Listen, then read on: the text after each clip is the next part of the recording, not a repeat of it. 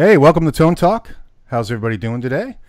It's Friday night after a long week. It's Dave and Mark, and it's episode 50. Episode 50. Wow. Yeah. 50. Episode my 50. Age. Yeah, except my age too, as well. And tonight's special guest 51. Is also. Oh, you're one off. Oh, you're one off. You're 51. All right. You're the elder of the crowd. So I like to forget my age. Me too. I was going to say. So tonight we've got from Throbak Pickups and Pedals, right? Yeah. John Gundry. John, how are you? Good. How are you? I'm good.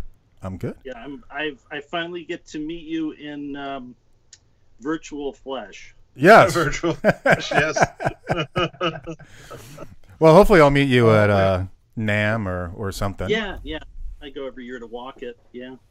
Oh, you do? Oh, yeah. Come on by. Yeah, actually, I was at I saw Dave in full Jerry Cantrell mode. Oh. We're doing signing stuff, and I thought I didn't want to interrupt the magic. You're a little bit busy then, yes. Yeah. Yeah. Yeah, that was a crazy NAMM. That really was. It was, especially at Dave's area. That whole area was just like rocking the entire time. It was very busy there. Very impressive. Yeah. And it's not like it's in like the best location, I guess, but it's just like it's just so much going on. All of the whole show, or the... yeah, like out of the even the guitar gear stuff. It's not in like the best location. Yeah, it's spread out a little bit. I wish we could have one of those upstairs like rooms, maybe. That'd be cool. Upstairs rooms. Yeah. I've never even been upstairs. Yeah, like where Fender is. Oh, okay. Oh, yeah. That would be amazing. But those rooms have to be ESP and stuff generally. It's a cool amp oasis. It's always nice to go by there and see everything that's there. Yeah. As they gobble up more companies. Yeah. If they gobble up any more, then the booth will have to get larger because we're out of space. Yeah. Believe it or not. That's true. It doesn't seem that way. Because you got Soldano next, who's not going to just be against the wall, right? I mean... yeah, who knows? We'll see what they're going to be arguing over sound room space. Exactly. Yeah. Exactly. I'm not giving mine up. No, don't. Please don't.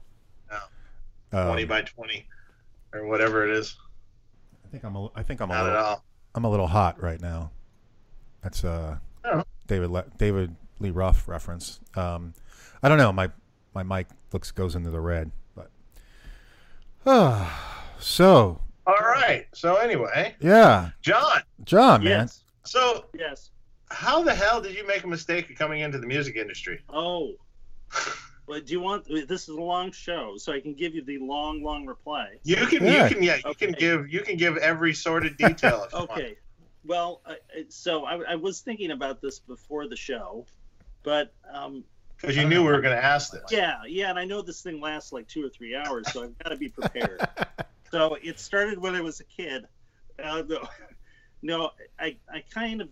came from, I didn't really realize it at the time, but my mom's side of the family is a musical family. And when I was a kid, every summer we'd go visit my grandparents that were in Missouri, lived in the Ozarks in Missouri, and my grandfather, who played fiddle, and his dad played fiddle, were sort of local legends.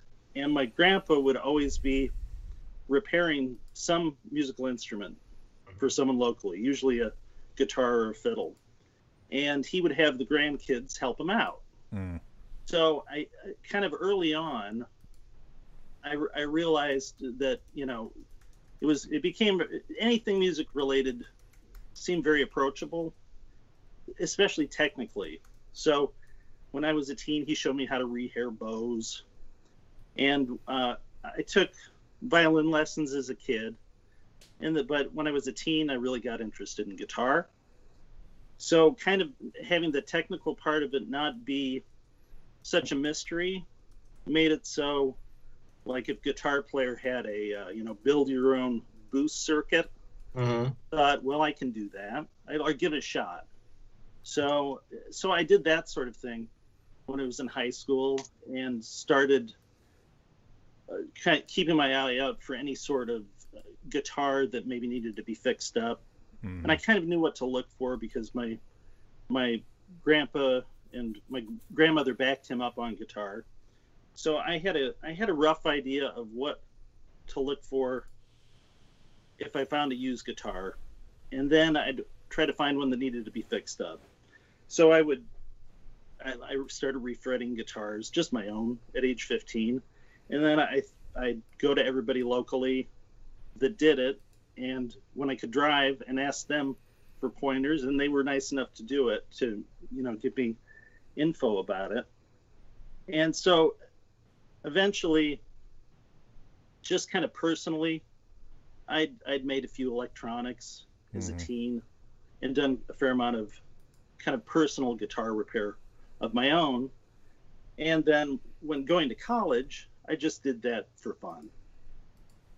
I went to college for film and video and photography. And when I got out of college, I ended up doing a bit of assisting for photography and started a commercial studio locally, really low scale. And it built that up. And the way that business works is there's a fair amount of downtime between jobs. So at some point, I decided, well, I'll fill in those spaces with what I'm doing for fun anyway, which is guitar-related projects. Eventually, that led to doing effect pedals. So about 2001, I made the Strange Master and the Stone Bender, which were my first two products.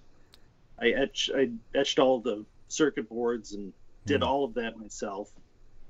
And that is how I got into it, because they sold. They sold well, right? Yeah, they sold well. I put them on eBay. At the time, that was kind of the way most people were selling online. And I thought, well, I've got, I know I can present these well on eBay because I can take good photos of it. I know I like it. I know my friends do. I know the tweaks that I've applied to it, I think there aren't a whole lot of variations of that circuit available. So I thought, well, I'll give it a shot selling it. And since I had the luxury of having a business, so I could, I'm sure I made decisions as far as how to approach adding new products that I would not have made if the electronics part of guitar electronics were the only part of my business. Right. So what you're saying is you make cool stuff. Yeah, I could make cool stuff without regard for what they're going to sell. Yeah, I could make cool stuff that satisfied what I wanted and what I saw wasn't available at the time. And I would kind of indulge myself as to what the specs would be. Oh, that's and fun. Then, yeah. Total fun. Yeah. So I had fun with it. And then I had the luxury of being my own line of credit, I guess, in a very small way. And then I would get the specs to where I wanted it without regard to price. And then I'd figure out if I could sell it. And I'd just price it accordingly. And people would buy them. And they'd be very happy with them. So that was great. Eventually, I was a commercial photographer for 20 years, and eventually the electronics were half of my business. And it kept growing and growing and growing until eventually when I started commercial photography, everything was film, and almost everything I shot was with a view camera with 4x5 film. And I could see that that was transitioning to digital. Right. And as that happened, I'd maintain the same amount of business, in fact get more, because I'd now be doing retouching, but the number of clients would get smaller.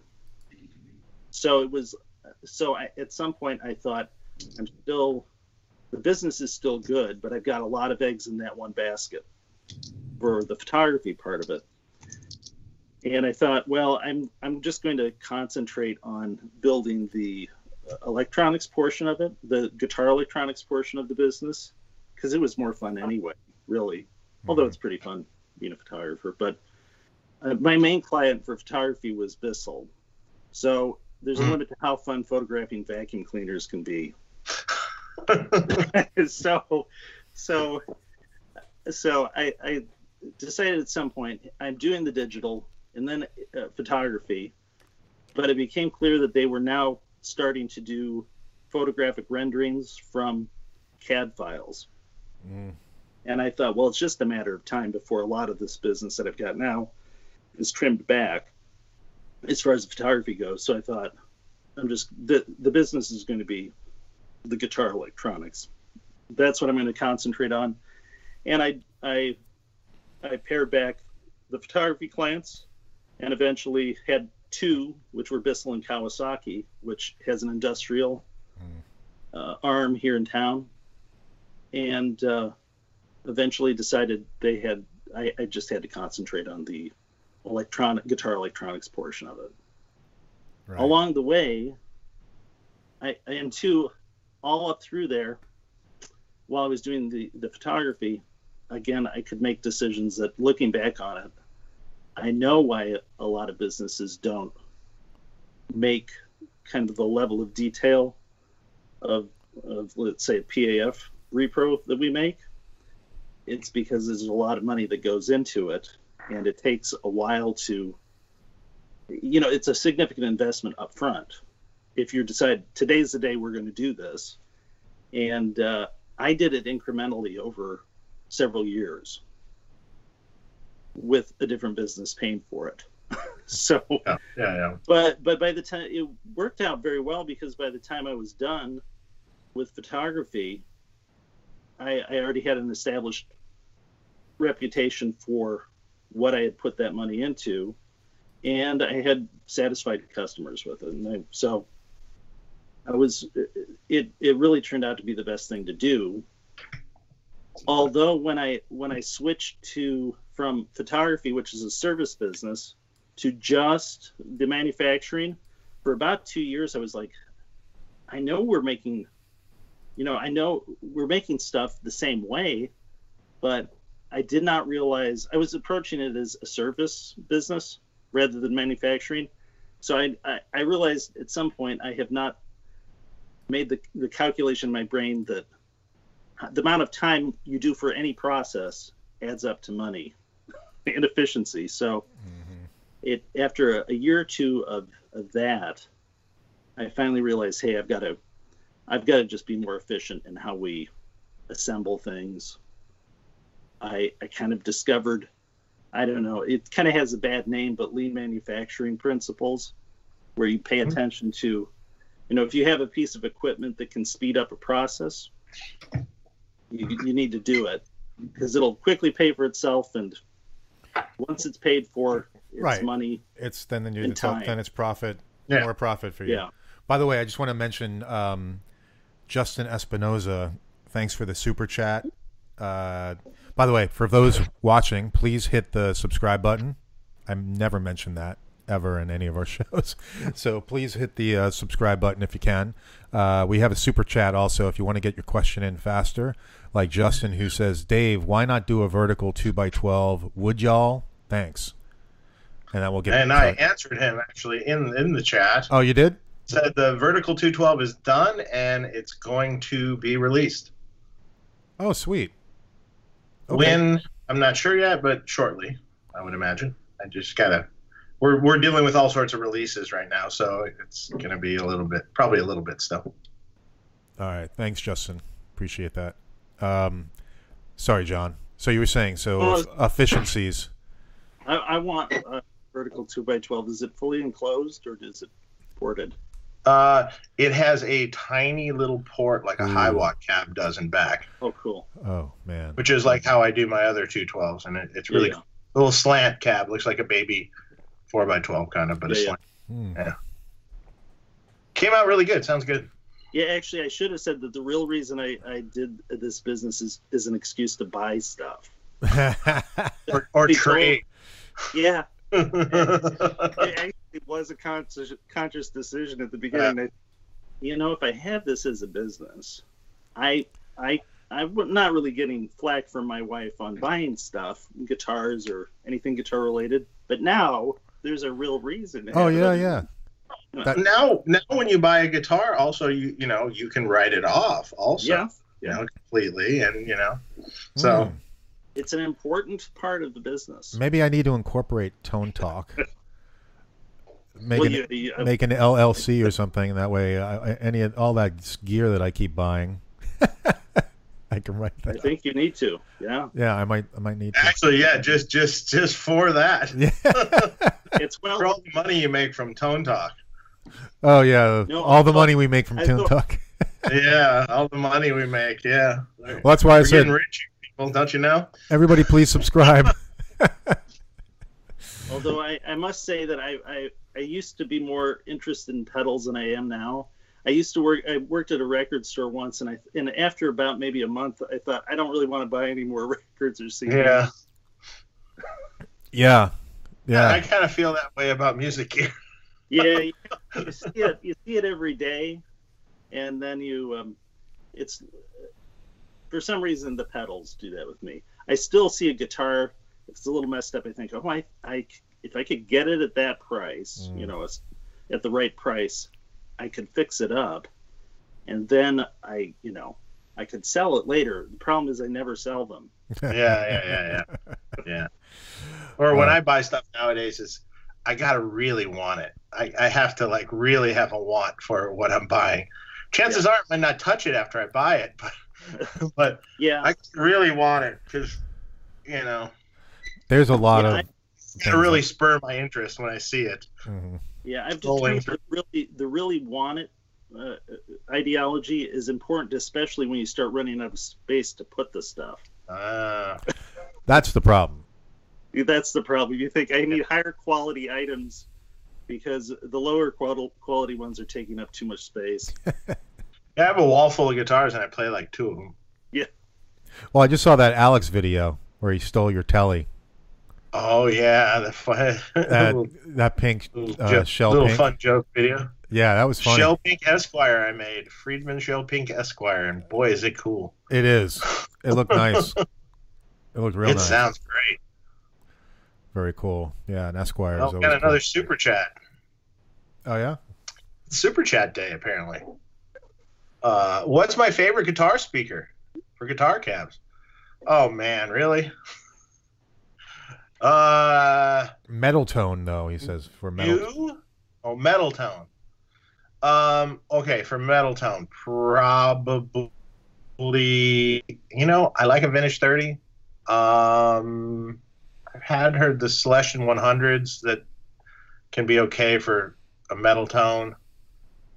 For Metal Tone, maybe 75 watt Celestions can work sometimes, depending on the amp. Other than that, there are no choices. K100s, vintage 30s, or the higher wattage, the 75 watt. I find the vintage 30s sound good. Yeah. Yeah, I mean, well, it depends on the amp. It depends on the amp. You know, like you know, depends on what amp you have and how fizzy it is, and what speaker might match up better with that. And, yeah. Yeah, I gig with every once in a while. I've got a blues band every once in a while. We do a gig, and I find just for blues, I like the Classic Lead 80 just as a speaker. Actually, that's a mention too. The Classic Lead 80, I forgot about that speaker actually. It's not widely used, but that also could be a potential cool speaker for people. I like it because I feel like it sounds like a Celestion, but it just has more headroom on the low end. I don't know. That's the way I feel about it. For you're playing clean edge of breakup, blues. It might not be the first choice for rock though, but it seems to work well for that. Yeah, I wonder if they have an IR for that. We got a new super chat, $10. I wonder if they have an IR for that. From Ben Breer. Isn't that modern? Ben, thank you. Yeah, Tone Talk rocks. Get rich, baby. I love it. Thanks, man. Really appreciate it. You bought us a hot dog at NAMM.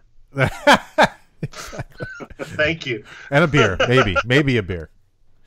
Not both. Not both. The hot dog. Yeah.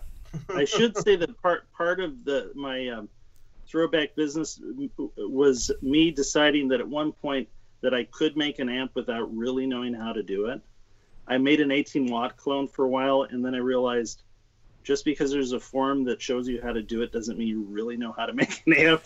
And I thought, you know, I can make this the way I want it, but I really don't understand enough about it. So I dropped it. Also, the overhead cost for doing an amp. Yeah. Compared to or pedals, it was like, you know, there's only so many times I want to order 20 of everything, you know. You have beautiful graphics on your pedals. Yeah. Oh, thank you. Like that vintage, you know, that total Tone Bender vintage style. The weird thing is, I know where it came from. It came from those original Tone Bender styles. Yeah, like, yeah. Like it's pedals, like, but I just to see it on a new pedal, it's like, it's cool. Yeah. I don't care what it sounds like. I just want it because it looks cool. Yeah, I found that weirdly the pickup doing this business, I found that I can apply a bunch of stuff that I learned elsewhere that I would have never expected. So I mean, I've obviously borrowed the graphics for the Stone Bender, but I could do it electron. You know, I could do the graphics myself. I had enough contact with advertising and marketing people to kind of have a little bit of idea of what worked, and I could do my own photography, and even weird things like when I got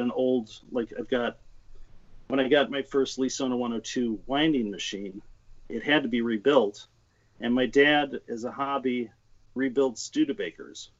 Oh, cool. And I, so in high school I had rebuilt, well, sort of rebuilt with pop rivets and sheet metal for the floor pan, a 64 Daytona Studebaker. And I thought, when I got the machine, I was like, oh, it's a piece of cake taking this thing apart compared to a Studebaker. So just about, that's part of the fun I find of pickups, pedals, guitar related stuff is there's kind of a combination of mechanical, electronic, and then there's a craft and artistic part of it. Yeah. All combined into one. And it's, so if you've got interest in any of those areas or all, it's satisfying to create stuff that way. So I think that's why I just decided at some point that was really needed to be what I did as a business. So. So what are the pedals that you have? I know you've got the Stone Bender, right? And there's the first two. I mean, so I've got four pedals, and I've had those four pedals for forever. Except I did have a fifth one that I dropped because it was a variation on one of the circuits. It didn't really sell a lot, but I started with the Stone Bender and the Strange Master, so it's a Range Master and a Tone Bender. But I put my tweaks on those circuits, and people like them, but I wanted to do just classic circuits that were not widely available in vintage form at the time. And then I added the Fuzz Haze, which is a fuzz face, and the Overdrive Boost, which is similar to a Color Sound Overdrive or a Power Boost. Oh, those are cool. Yep. Yeah, with all of those, I just added my tweaks to the circuit, and my goal with it was to make it more widely adjustable than the vintage circuit, to the point too where you can actually adjust. You can adjust in tones that you would not want, but strangely, a lot of people someone will want it. Yes, yeah. So I've got the Overdrive Boost. You can make it sound like the pedals or the speaker on your amp is gone. Great. Yeah, and people like that. But some people, so some people will say, "Hey, there's something wrong with this thing," and I just say, "Well, adjust the knobs till it's the way you want." You know, reminds me of Reminds me of like Zvex when he had the on his pedal the super hard on. It's like Crackle OK. Yeah, you know, okay, just because. Oh well, yeah, let me explain how many times. So, like in all my amps, I use a vintage Plexi presence circuit, so the knob crackles. Well, it doesn't crackle; it scratches. Same thing with the depth knob or the thump knob. And I put this in the manual. This is normal. Don't be afraid, you know. Like, and I still get people emailing me. Yeah. I think there's something wrong with this amp. We need to send it back. I go, no, you don't. It's right. It's normal. Yeah, yeah. That's the same thing with a any sort of treble boost circuit. Same thing. It's going to be scratchy. Yeah. But yes, it won't matter how often you point that out. Someone will find it and think there's something wrong. But so let's go to where did the pickup part come into the business? So you started this business and you kind of just went into the whole thing, but where did the pickup part come in? Yeah, so about 2001, I started with the pedals, and after I did 4, I realized at some point, honestly, I made what I wanted, which was those 4 booster fuzz circuits. And I didn't have some groundbreaking idea on how to make something different than wasn't already out there. It didn't seem interesting to me, but I did find it intriguing that the PAF in particular had a mythical status. But at the time, on pickup making forums, and even on just online forums, the lore was that they were hand wound, and I knew that they weren't. I knew that these were machine wound pickups, so I would point that out periodically on forums, and I would get often angry responses. No, the best ones are hand wound. So I thought, well, I know they're not. I know that none of them were. It seemed intriguing to me to see if I could just do the most accurate cosmetically, tonally, mechanically repro of a PAF. And also, I didn't mention this, but part of my background is my grandfather and his dad were hobbyist violin makers, and I am a hobbyist violin maker. And kind of the granddaddy of the mythical musical item is a Stradivarius, and it's its own sort of category of lore as to like why are they so desirable? Why are they? Why does everybody want them? Why do they sound so good? And so there's any number of theories as to why they're that way, and I had done violin workshops, and it's a pretty complex little item a violin is mechanically. And so I thought, from that you learned that the reason they're different really has a lot to do with the process of how they were made, the tools that he used, the patterns he used, and a lot of it was set up for him to do efficiently, and Stradivari came up with innovations that allowed him to make something repeatable that sounded very good. And but there's a lot of levels and details to that, and so I thought a pickup, and too with the violins, the history of it is that there's literally was at one point people that went to his old house, Stradivari's old house, and went into his attic and got all of his forms and tools. So I thought, this PAF has a mythical status, and I bet that a large part of what makes it unique and desirable tonally has to do with the what the choices were as far as the manufacturing, as far as manufacturing choices for materials, how they wound it, what machines they used, all these small details I figured will probably add up to a difference. So I thought, well, you know, I'm just going to make it a fun project for myself, and I'm just going to try to learn every detail of that that I can of a PAF.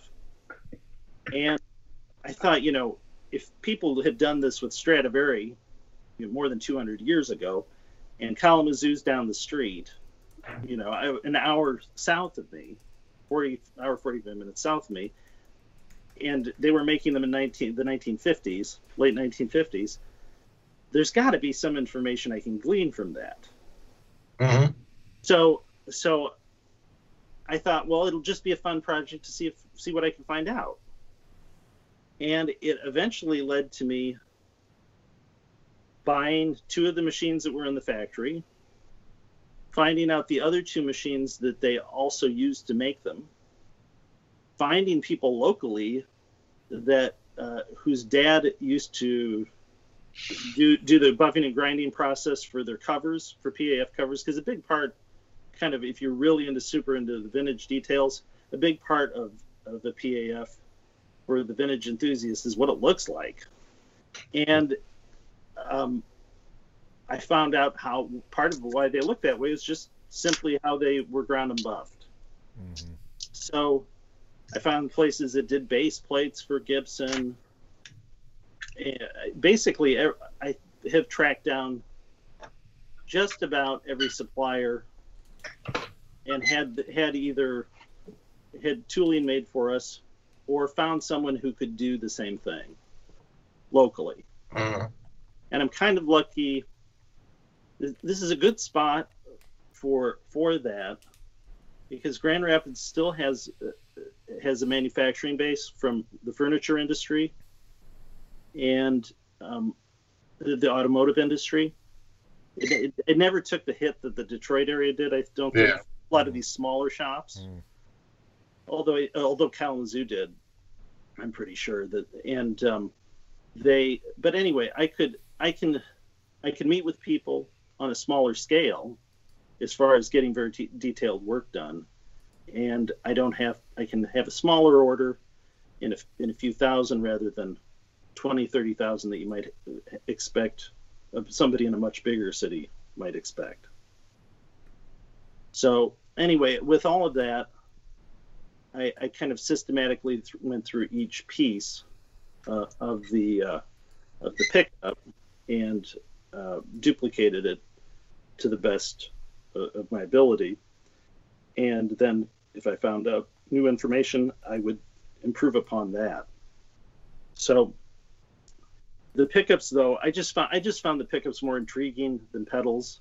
And at some point, it became clear to me that the pedal part of the business was really more, you really needed to come out with something new every 6 months or so. Yeah. Oh, yeah. You know, and I thought, at one point I thought I really ought to do that. And I just couldn't get myself as excited about doing that as I could with pickups. There's something kind of strangely magical about a pickup. When you're making it, it seems like it's a very simple item. And I think that's probably why it attracts a lot of smaller size makers, is because you can make something that sounds good with a sewing machine motor and the correct wire and some practice and a little knowledge. Mm-hmm. Sure, and there's lots of guys who do ways to skin a cat. In other words, there's lots of different wire. There's lots of different things and winding techniques and ways to do it that will also get you a good tone. Oh yeah, yeah. It's just they use different ingredients in the recipe. Yeah. And they still made, in the end, it still tasted good, yeah. You know, so to speak. Yeah. Yeah, so, it's different. Yeah, so personally, I just found that intriguing that, wow, you can adjust these parameters, and you get this magical little item. And with the pedals, I just felt like there was more. I don't know, for some reason it didn't. It seemed more like beyond what the classic circuits that I was tweaking. Beyond that, it was kind of coming up with cool sounds, but they didn't have the pickup, it's expressive no matter with everything. you know, whether you're playing clean or dirty or you have it with the pedal. So I just seen, it just seemed the pickups themselves seemed more intriguing to me. So I just decided for myself, and because it wasn't my only business, I decided this is what seems interesting to me. I'll pursue that. I'll pursue the pickups in the direction that I want to, which at the time was I want to make as accurate a PAF repro as I could. Right. So I highly advise. You've done a good job. Well, thank you. But I really, looking back on it, I do think, wow, you know, I really did. I did luck out that I could. I had a job that I could do it in the gaps of other work. Frankly, looking at your list of the pickups you make now, I get confused. Oh, I did. It's the daily call I get. I mean, like for even for me, I mean, and I know something about all of it. Yeah. I'm like looking at it, going, huh? From the description, which one would I like?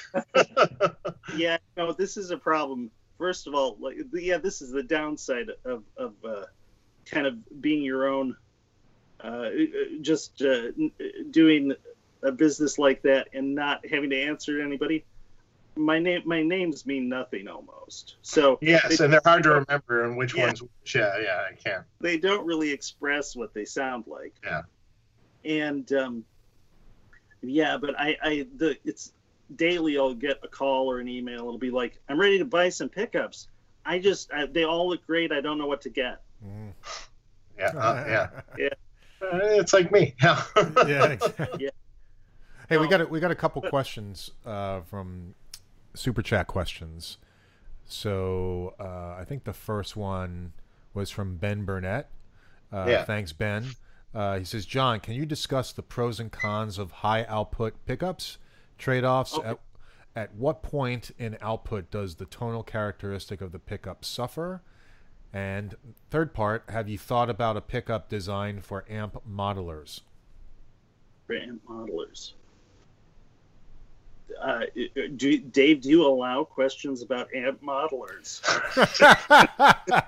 I was kind of thinking that if you want to put a throwback pickup into an amp modeler, you should be shot. But so, I mean, I don't really. Here's my thoughts on that. I'll chime in. I think whatever pickup you're going to use into an amp modeler might not matter that much because there is no dynamics to an amp modeler. So you roll your volume knob down, it's kind of the same. You roll it up, it's kind of the same. There's not really any kind of it's kind of the same. Well, I would not to say that it's not an interesting tool or a decent tool for someone, but. Yeah, my only experience with an amp modeler is like a Fender Mustang 3, right? I did find with that with a D, I assume this is a function of a D style power section, that you're not getting the character on the low end that you would get with a real tube amp that was. AB or Class A. So I haven't really tested this, but I would say that given that you might want to have a set of pickups that are lower in resistance. Mm. So you're not hitting that top end of the headroom of the amp as quickly. I would think so. Yeah. So, but with what I usually tell people about resistance in pickups and output, at first I tell people, you know, perceived output with something like a PAF is a function of a combination of the magnet and the resistance. So you kind of have to think of them separately. A stronger magnet will give you a higher perceived output, and a weaker one will give you a lower perceived output. Higher resistance will, I tell people too, in terms of resistance of the pickup, they need to think of it as higher resistance is less headroom for your amp. It's going to drive the amp quicker. Mm-hmm.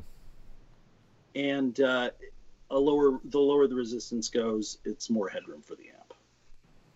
And beyond that, as the resistance goes up, it shifts the the resonant peak of the pickup. Generally, a good general rule is it becomes darker and less defined treble content as you go up in resistance. So given that, you need to ask the person needs to know, well, do I want a pickup that will hit my amp as hard as possible? And you know, maybe that if you've got a higher wattage amp, maybe that's a good choice. Mm-hmm. But you may be, with a lower wattage amp, you're going to sacrifice low end definition because you're going to hit the upper limits of the headroom of the amp quicker. So, and I think part of this has to do with, you know, just personal preference of the player. Because I know there's a school of thought for metal guys that they want a low, something like a T-top that's a lower resistance pickup. They want the amp to produce the distortion. Mm-hmm. And there's guys that want a much higher resistance because they want the pickup to really drive the amp. So you kind of have to decide for yourself which is your preference. And I think you really have to do that based upon what experience you've had with other guitars and pickups, if you're aware of what the resistance is. As far as the magnet goes,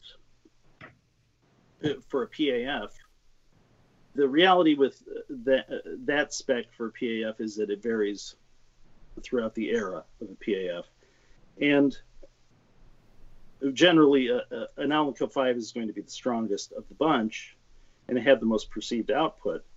But really, maybe more important with the magnet is that it changes the inductance of the pickup, and effectively, I like to think of it as it's a way of how the magnet beyond its charge affects the EQ of the pickup.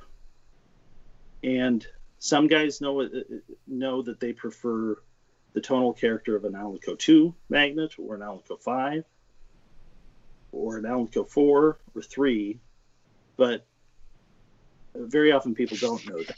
So if you want to try to make the best resistance output, ideally you would know, based upon experience with other pickups, which of those you prefer. Mm-hmm.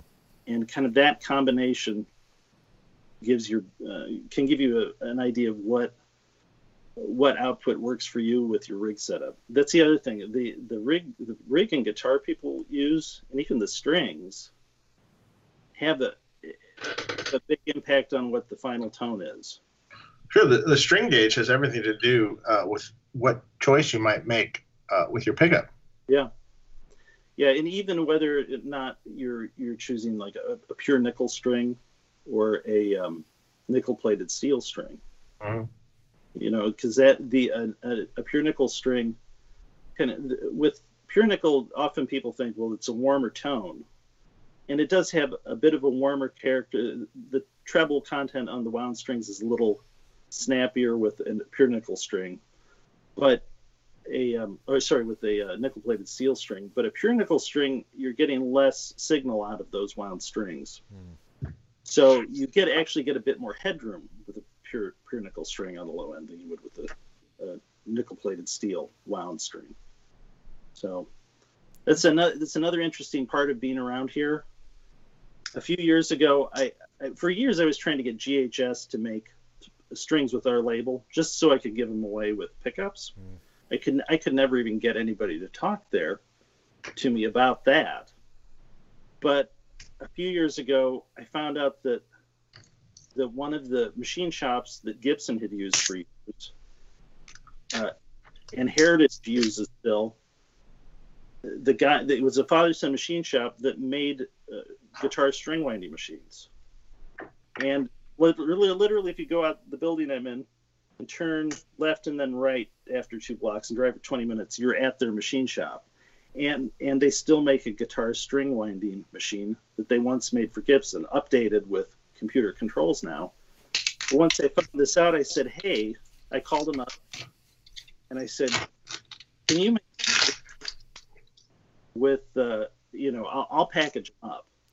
But we'll pretend that we don't hear that, Dave. We'll just pretend. All right. I basically, I said to them, can you guys do some round core pure nickel strings? Because there's very few choices for it. And they were like, why would you want those? because in their thick mind, it was like, this is an archaic. No one does rounds core strings anymore because they're problematic if you don't trim them right. So, but essentially, and why do you want pure nickel? Because no one uses that anymore. But I convinced them, hey, if I buy the material, would you guys make some pure nickel strings, round core, some hex core, pure nickel? And they're like, sure.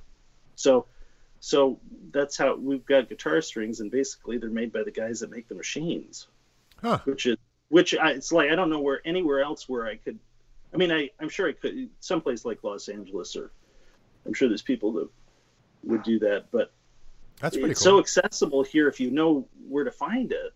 Right. That it's kind of another one of those cool quirks about being here. Also, the cost of living is low enough that I don't freak out. Right. Yeah, it's definitely different than LA, that's for sure. So, oh my God, yes. Yeah. No doubt. We've got another super chat question, but I'm just curious, what are you eating, Dave? Or what are you? I wasn't eating anything. Oh, because I'm starting to get hungry. I was like, I wanted to go. No, that was my table falling apart. I was tearing something off of. Oh. Okay. Nothing good like that. All right. I thought it was some chips or something. I'm like, oh. Modern Vintage has a question. I'm mostly a metal player. Love my Butter Slacks V30 cab. Any reason to get a 100 Deluxe besides the clean channel? I mostly use channel 2, then channel 3 for the meaner tone. So he's using channel 2 and channel 3 for the with his Butter Slacks. Any reason to get the 100 Deluxe? I mean, if you're mainly using that stuff, I'm going to be quite honest. I don't really see why you'd have to have the Deluxe. I mean, if you needed other sounds and other, less sort of heavy things, maybe. But no, it's not really gonna. No, you don't need it. Okay, yeah. Dave, I've got a question. I'm not lucky enough to have a Friedman dealer near me, but for a blues guy, is the Dirty Shirley the most appropriate of your amps? Yes. Guy that just wants a single 12 combo that they can. Yes, classic fat. Yeah, classic fat warm. Yes. Yes. Sure. I think I may need to put that on my list of must-have items for the year. We can work that out. It's also great. I mean, you can get from bluesy stuff, and then you could also go to like Van Halen with the Dirty Shirley. Yeah. Too. Yeah. It gives you from actually all the way pretty clean actually too. Yeah. So yeah. It gives you pretty everywhere in between, but it's a very fat tone. Yes. And it's. I would tend to say on the darker side. Well, I think personally that's what I prefer for blues with that style of amp. Because I've got a matchless Lightning Clone, and that's a pretty dark amp. Mm. And I find that works great for either humbuckers or single coil pickups, but that's a darker, chunkier sounding amp. Right. Is it along that line? When you say darker, is that it's got more low end thump? Oh, it definitely has that. Yeah. Definitely. It's got lots of low end. Yeah, I think clean. I like having an amp. If you're playing we're edge of breakup that's got low end thump like that. Yeah, I think you'd like it then. Mm-hmm. For sure. Michael Gutierrez. Thanks for the super chat. It says, hey, guys, how do you describe a good original PAF to a bad one? And what are your thoughts on the double cream DiMarzio thing? Love the show, guys. The double cream. Okay. So, the first question was the difference between a good and a bad PAF? Yeah, a good original PAF to a bad one. Okay.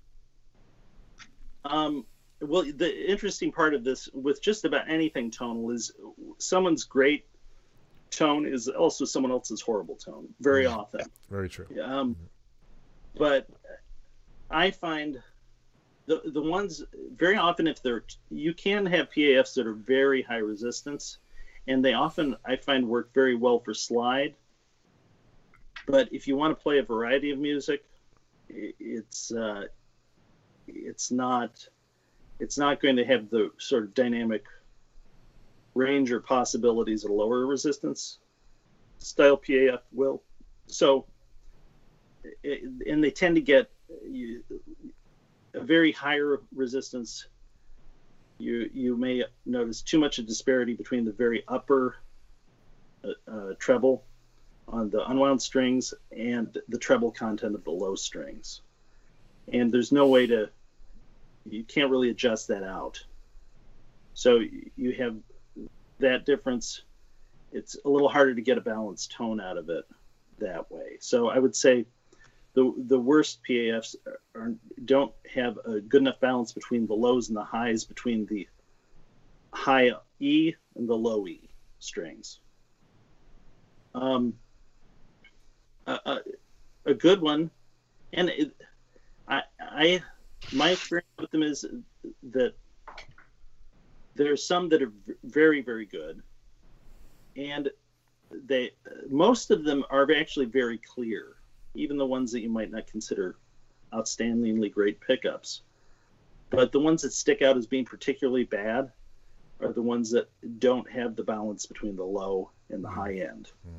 And I sort of understand, like, for me, that to answer that question, of the ones I've heard, and I have some clients that have had beautiful 59 Les Pauls with great PAFs, and the ones I like the most are the ones that actually have a kind of a nice little mid-range grunt to them, with the top end that's not too presency, mm-hmm. and the low end that's not too extreme. I've heard other ones that sound brighter on the top end, brighter presence with bigger low end, which tend to be kind of loose sounding and not really that mm-hmm. great. I mean, I'm talking for like more of a Marshally rock sort of tone. Yeah. The ones with a little bit of a mid-range growl in the middle is the ones I prefer. Now, I know this one particular guitar that I'm thinking about. It could be the guitar too, but God, it's a 59, and God, it's good sounding. Holy crap. Every time I hear that guitar, I'm like, oh.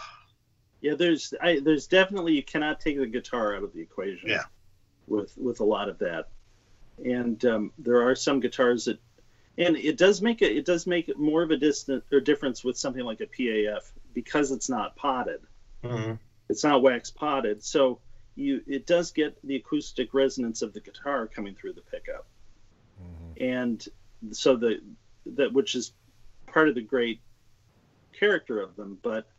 So ideally, you'd have a very good synergy between the pickup and the acoustics of the guitar. And yeah, some guitars with P90s, you'll often notice that too. Some guitar pickup combinations, it's just perfect, and it doesn't seem to really depend as much upon the resistance or the magnet as much as it does. It just works well with that guitar. The pickup does. Right. Yeah. Yeah. Yeah. Oh, we've got another question. Oh, well, let's go back to the double cream question before we go. So. Yeah. Actually, my feeling about this is that I'm just only ever going to offer a pickup with a cover. So I don't ever have to wade into these waters, because it is, I mean, to me, it's you know, that cream color. Actually, interestingly, the cream color is I think really a function of the I think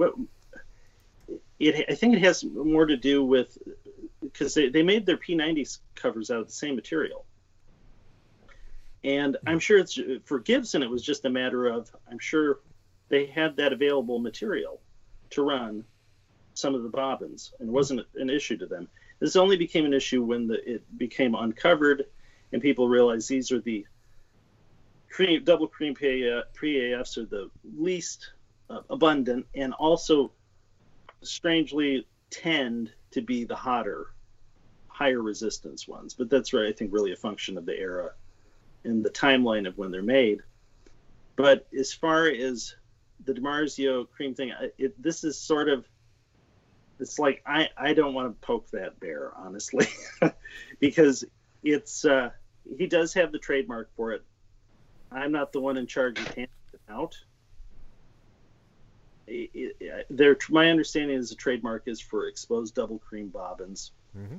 I do find it interesting that their language, I believe, in the trademark is that it's for a cream or it's as loosely defined as a cream color. And working with in photography and with graphic designers, that's not how color is defined. It's defined with Pantone colors, with a specific value. So it's easily defined. And so if it's a trademark color, I would think it needs to be more specific. Precisely defined. Yeah. Yeah. And interestingly, my experience with it is that a real vintage PAF, it varies in color if it's a cream bobbin, depending upon what environments it's been exposed to, whether the cover's been off. The color will fade out of it. Sometimes it can get darker. Sometimes they can get lighter to bone color. And you'll see this with P90 covers as well. It'll depend on whether or not, and I didn't realize this until my plastic molder for the P90 covers pointed it out, but it depends on whether or not Gibson used clear plastic or what's called natural plastic, which is basically the bone color as the base material that they added colorant to. And so the clear material, butyrate, will tend to darken with age. Mm-hmm. And the material that started out natural, the color will fade out and it'll turn bone colored. So, but I've found just from what I have seen of DiMarzio's cream color that it's generally not in the range that I would expect from a vintage cream color. Right. But so if that's something they want to define, their trademark for it, I'm just surprised that there's not a clear definition as to what that color is. And I would think that they would want to do that. It was in their defined. In their case, it's pretty broad, so they've got no competition in that area. Yeah, is that one of the reasons why all your pickups, your PAFs are covered, just to avoid that whole issue? Well, there's two parts of that. One is very often we sell a lot of covers because we use a thinner material, and cosmetically they're very close to a vintage PAF. So honestly, I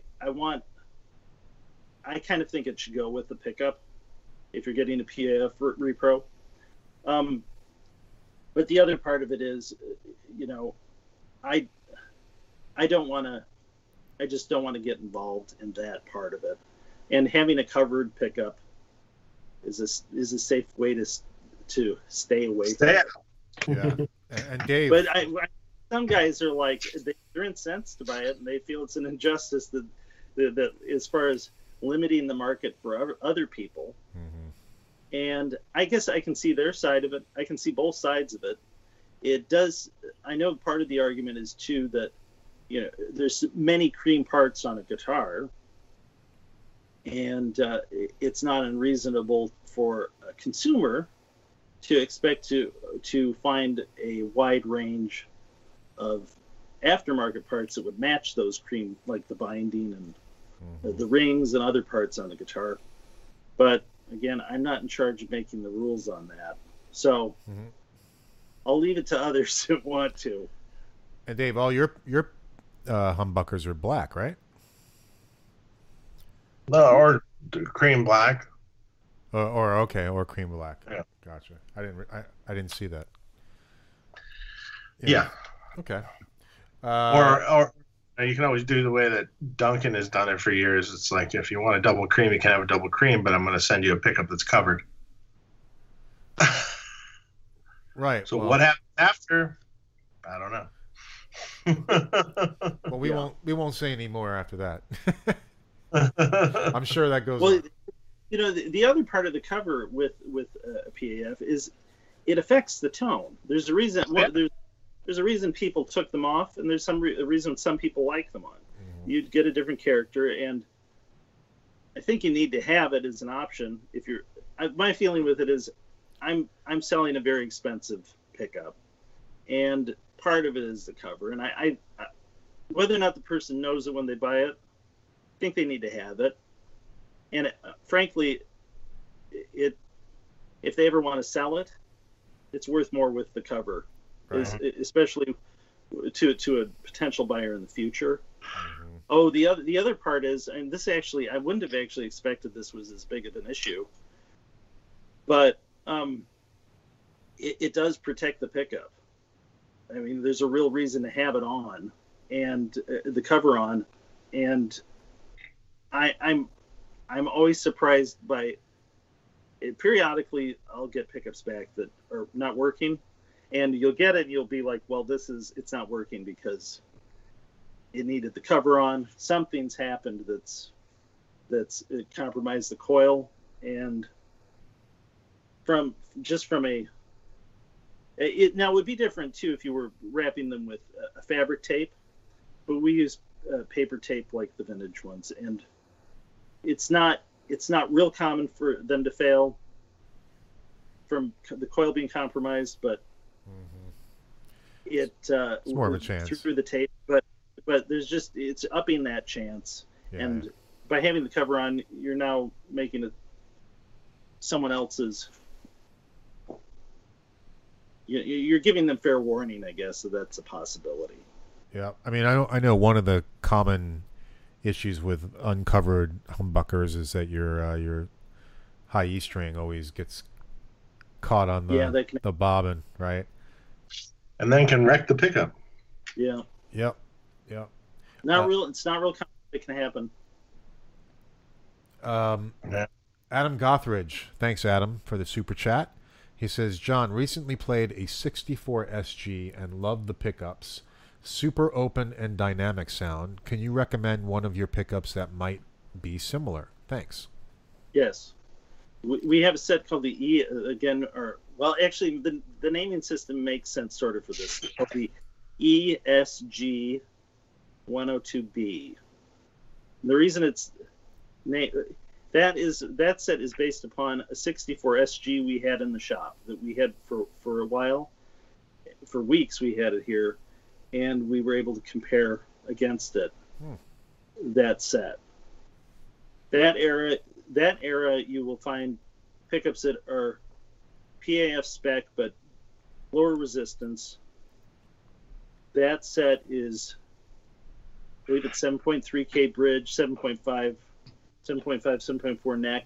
But it's an interesting combination of specs for that era, because they still, some of them still have an internal start wire, which makes the coil fatter for the number of turns that it would have without the internal start wire. But it's also a lower resistance pickup with short magnets, and that guitar had short A5 in the bridge and short A2 in the neck. And I actually have a theory that Gibson did this as a way to not real reliably, because their specs are not real consistent, but very often with a P90 and a PAF, if there's A2 in it, it's very often in the neck pickup. My theory is it's a way for them to equalize output by putting the stronger magnet in the bridge pickup. That makes sense. Yeah. So, and it does. You do get a little bit more that difference in magnet. It'll change. You get a little bit. The middle position tones a little bit chimier, I find, if those two magnets are different. Right. That's nice. That's cool. Yeah, for 64 era, the ESG 102B is our version of that. Okay, cool. Dave, you tired? Literally taking. Are you tired? Oh, I was up really early today. Yeah. It's not even late here. I was up really early though. I hear you. Like 5. I hear you. Yeah, it's. I've been up early too. Working really early. Well, I've been down at the factory every day this week. Oh yeah. Every day getting B100 Deluxes out the door. Oh yeah. When's the official release of that? 26th. Nice. So, but you know, we start shipping orders ahead of time, so they hit the stores for the release. Right. And then inevitably, some store will violate the release and sell it anyway. It happened with the JJ Jr. It sure did. Yeah, I'm sure it's going to happen any minute with the Deluxe. It's like, when that happens, what's the penalty to these people? Well, sometimes what can you do?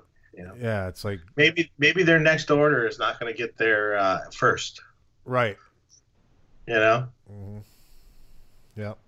So interesting. But yeah, it happens always. Well, at least there's demand. That's a good thing. But abide by the rules. Yeah, yeah. Modern Vintage says, Tone Talk, Friedman amplification. Any Friedman merchandise such as tees and hoodies coming soon? Well, I can tell you right now, if you want a Friedman T-shirt, you can just look up Friedman T-shirt online, and you will see on a Reverb shop, Motor City Guitar has them. Oh. So, I mean, I could sell you some too, but right now they have them in stock, and they're selling them online, so it's easy to do. So, go buy it from my best buddy Marty. So cool.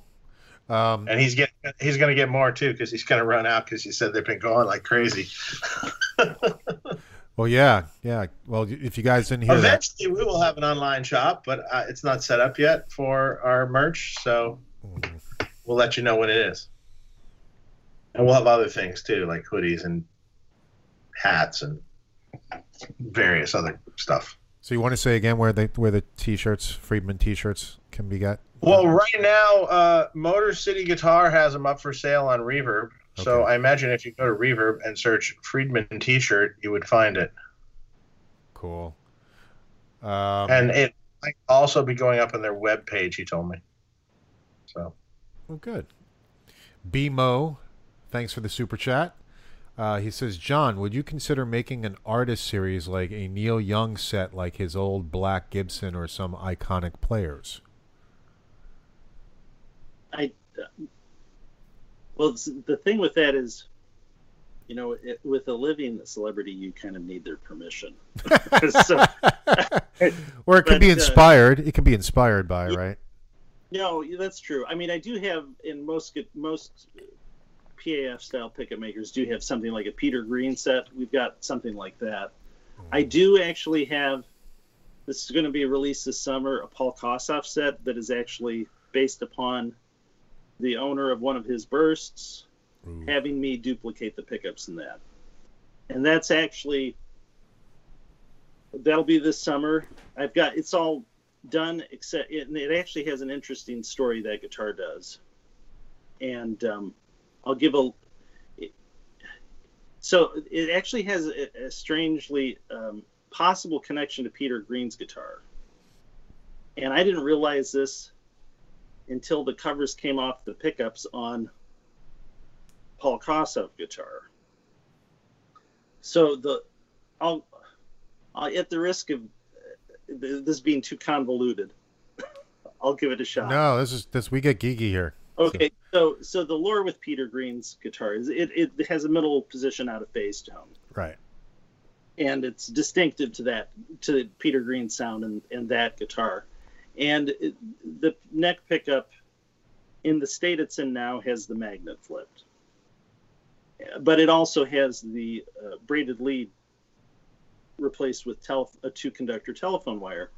And the lore is, and there's info to back this up, that that pickup stopped working properly. Peter Green brought it into, I forget, is it Selmer? But essentially, the person who repaired it was a guy named Sam Lee, who was in England at the time, who did a lot of guitar repair. And this is a well-known story, but they was not expert at electronic repair.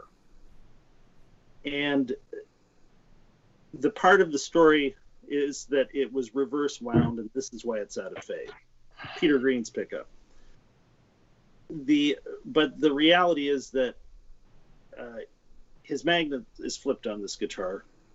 So anyway, for this reverse wound out of phase story, the way it was portrayed to me by a contemporary of Sam Lee, who talked to me about it, is that at the time a Fender pickup was the most likely pickup to fail.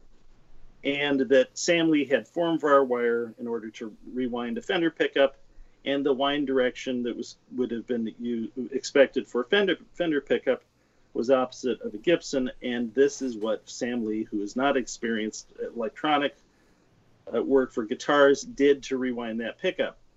Therefore, one of the coils is reverse wound, and in his effort to make it work, he got it to work in phase with itself, but ended up flipping the magnet in his effort to get it to work properly. So this is my understanding of the story. Okay, so Paul Kossoff's guitar, the one that we made pickups to duplicate with the help of the current owner, his guitar has a broken neck that's been grafted, and it was grafted by Sam Lee. It broke, I guess, apparently Paul Kossoff threw this guitar in the air at the last free show, and it landed and broke its headstock and was subsequently sold or traded, repaired by Sam Lee, and then went back into Paul Kossoff's possession when he was doing Backstreet Crawler. This was the Les Paul that he had until his death. Anyway, so it has a Sam Lee repair. Well, the story with Peter Green's neck pickup, as I understand it, and part of the speculation is that it has one reverse wound coil with formvar wire in it, done by Sam Lee. The bridge pickup in Paul Kossoff's guitar, when the cover's off, the bridge pickup has one coil reverse wound with formvar. Huh. Just like what is supposedly in Peter Green's. So, and the bridge pickup magnet's flipped, but the middle position tone's in phase. So the bridge pickup is accidentally wired out of phase. Huh. And so whoever did the repair flipped the bridge magnet in order to put it back to normal phase when the two were together.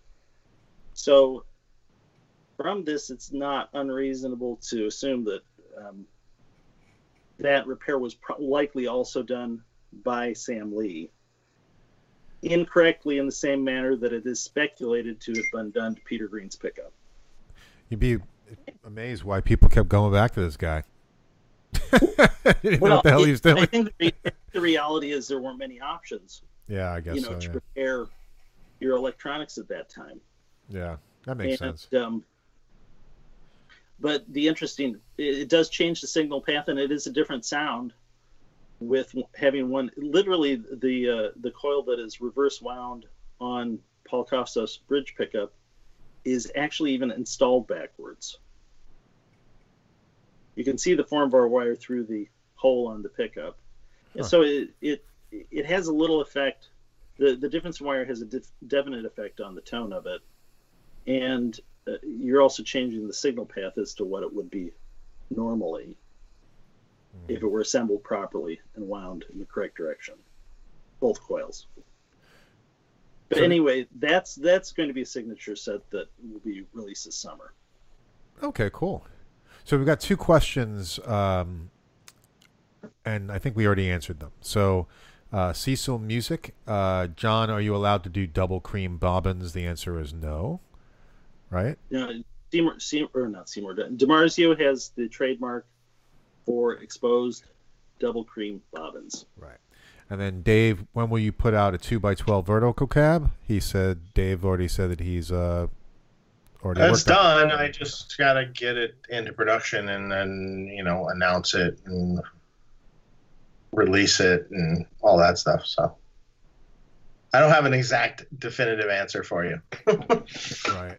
And Ed Bauer says, we'll do on the T-shirts. And guys, if you want Tone Talk T-shirts, I still have got a lot of mediums in stock if you guys are mediums.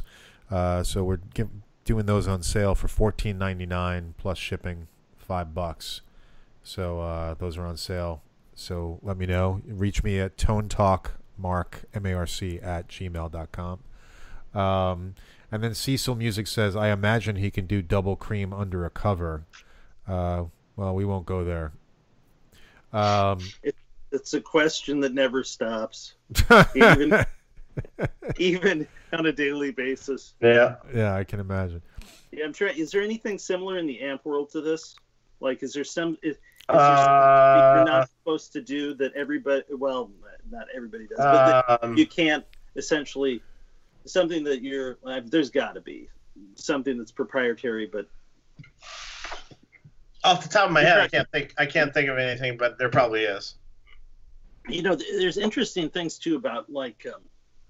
a lot of these trademarks is that some of them are because I believe DiMarzio has others, but some of them are kind of a byproduct of the assembly process in the 50s, like air gaps and things like that. Well, I know Mezzo Boogie has certain patents on things that trademarks and patents are a little different. But, oh, that's true. Yeah, that runs out. Really. Fortunately. Yeah, I guess that trademark too is it's a trademark. They're claiming that visual look is theirs. Yeah, right. Yeah. Well, I meant patent actually. I think don't they have a patent on certain things? On they have trademarks on certain circuits. Oh, they have trademarks on certain circuits. Yeah. Okay, so it's not a patent. Okay. Douglas Dog 1 super chat. Thank you. What differences could be expected? Wait, am I confusing that? I might be confusing that. I thought a trademark was more like the visual aspect of trademark it. Is what patents run out, correct? Yes, patents run out. Trademarks are forever. I think you actually have to renew a trademark, and you also have to show a history of enforcement. I think that's how that works. I think they run out at different times. I don't know. I'm not an expert on that, but yeah, but a patent runs out after 15 years. Yeah, yeah, correct. So I think the DiMarzio is a trademark, isn't it? Yep, I believe so. Yeah. Huh. And that's based on the visual aspect of it. Yeah. All right, Douglas Dog 1. What difference could be expected changing a around 7K humbucker Alnico 5 bar magnet to an Alnico 4, if any noticeable difference, especially on an amp set for light crunch? Alnico 4, I guess I need to preface this, is that my basis for describing the magnets has to do with our magnets. The reality. Right back. Keep going. Yeah, the reality is that that something like we offer. I offer 4 different varieties of Alnico 5, and they all have a different tonal character. Part of that is due to how they're heat treated, and the other part is due to the differences in metal mix between manufacturers, which in a pickup affects the sound of it, primarily through inductance. But but ours are USA cast and made magnets. Most available. So my opinion on this is based upon what we have made for our pickups. Alnico 4, 5, and 2 overseas made, it pretty much as a general rule charges much higher than the domestically made, and that has an effect on the treble response of the pickup. But so what I'm, my opinion here is based upon our magnets which are cast for us in the U.S. But Alnico 4 compared to Alnico 5 and oriented Alnico 5, which is the normal spec for Alnico 5. Alnico 4 is going to have a higher disparity between the upper treble and the lower treble, or so the treble content of the low end, than Alnico 5 will, an oriented Alnico 5. So in the wrong guitar, 7.7K pickup, which it actually 7K to me, if it's a PAF, is if I get a pickup in that's vintage that's 7K, I actually usually assume that there's something wrong with it. I haven't seen, basically, for me, the lower end of what properly working PAF is almost always is going to be, if it's below 7.2K, it's often an indicator something's up with the pickup. Mm-hmm. But the Alnico 4 has the potential of having too spiky a treble relative to too little definition in the low end than Alnico 5 will, speaking of the magnets that we have cast. Mm. So that you might notice that as a particular problem in a 7.7K pickup. The 4 might be problematic. Might not, though, with your setup, though. But, and 5.2 is going to have a more faster, punchier attack than the Alnico 4 will. Okay. Thank you. So. Tone Wars, thanks for the super chat. I think that's Jared. There's one before him. Oh, is there? Yes, stay curious. Dave, I like my Mesa amp, but can you tell me why that Mesa amps get muddy when the bass is past 3? Why did they design it like this? I have no idea. Turn the bass down and use the graphic EQ. If you're talking about a Mark series. It's always been that way. I don't understand myself. I don't get it. Okay. So there you go. Stay curious. I got no answer. Is something like that, can it be chalked up to that whoever is making the choices prefers single coils? Could be. It could be they have no idea of what a good amp sounds like. It could be. Yeah. Could be they hear it different than we do. Could be lots of things. You know. Interesting. So the question from Tone Wars was, please explain clipping in amps and pedals and the benefits. Thank you. Well, clipping is anytime you clip anything into distortion. But I think what you're referring to in pedals is when you're clipping diodes or LEDs or certain things like that. How do I explain this? The benefits.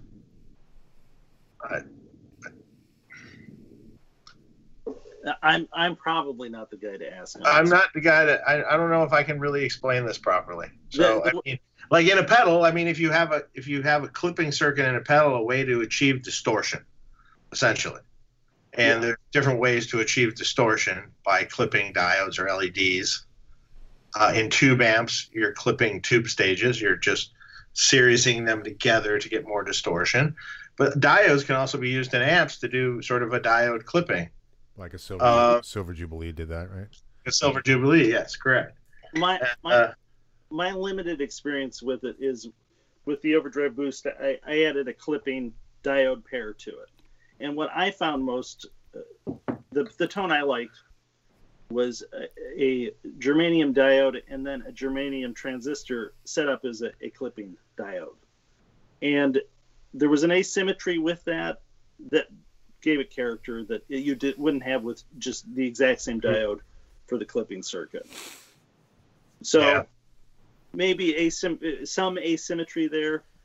And maybe it was just sort of the function of the two diodes, or diode and clipping transistor acting as a clipping diode. But that seemed, I thought you got a little extra amp-like character out of setting it up that way. But that's the only experience I've got really firsthand with it. Gotcha. Okay.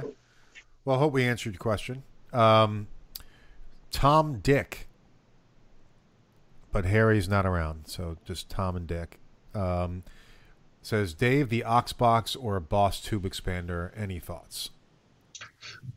I think another guy kind of explains it a little further down. Okay. I mean, the tube expander has more features. Probably better suited in a live format. The aux, man, they're both going to get you great results. I mean, there's pluses and minuses. There's a great video from Anderton's. Yes, that actually goes through both of them. Watch it. That might give you a better idea. Yeah. Yeah, that was actually a good video, and they actually do go into the pluses and minuses. Pretty good detail. Yeah, the pluses and minuses. What I liked about the Boss is that it tended to have more. It had the effects in it, you know. But then I also like the fact that the visual aspect of the aux, it had Bluetooth, so you could just use your iPad and actually see. But with the Boss, you had to plug it into your laptop or your computer and use the editor there. Plugged in, wired. So there's, you know, pluses and minuses on both of them. I actually really like the power station, the Fryat power station.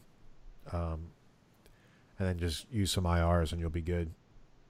So here's a question. Bare Knuckle does double cream. How are they allowed? Or is it because they're in another country? Cecil Music. Again, I'm not totally sure on this. I suspect that the DiMarzio's trademark is domestic. If that's the case, I assume that's why. But honestly, I couldn't tell you definitively. Okay. Ed Bauer, Mark and Dave, you guys should do a run of Tone Talk guitar picks.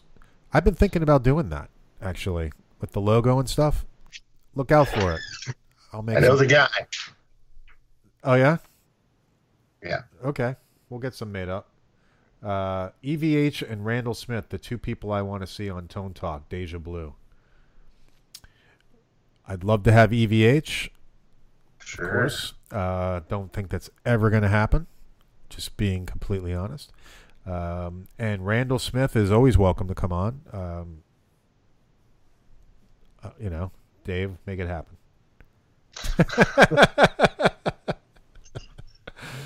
I think there'd be some drama if I had Randall Smith on. There probably would be. Yeah. He'd have to be prepared to talk about the Soldano situation, so. Yeah. So that's why we got enough trouble with that, didn't we? Well, yeah, well, there was definitely a lot of drama about that, that's for sure. Hey Dave, I should probably mention that one reason I like watching the show, is that I am always intrigued by people's stories as to how they either got into making music, mm-hmm. or how they got into making stuff that musicians want. Yeah, yeah. How did you make the? Did you gradually make the step into manufacturing, or was it something that you kind of like just seemed like the logical thing to do? I moved from Detroit in 1987, I believe, 88, 87, 88. And that's a little funny now. It's a long time ago. And I went to work for Andy Brauer Studio Rentals. Yeah. Well, first of all, I was always a guitar player and a musician in Detroit and stuff, and I, you know, played some. I remember playing bars that I shouldn't have been playing when I was 16 years old, you know.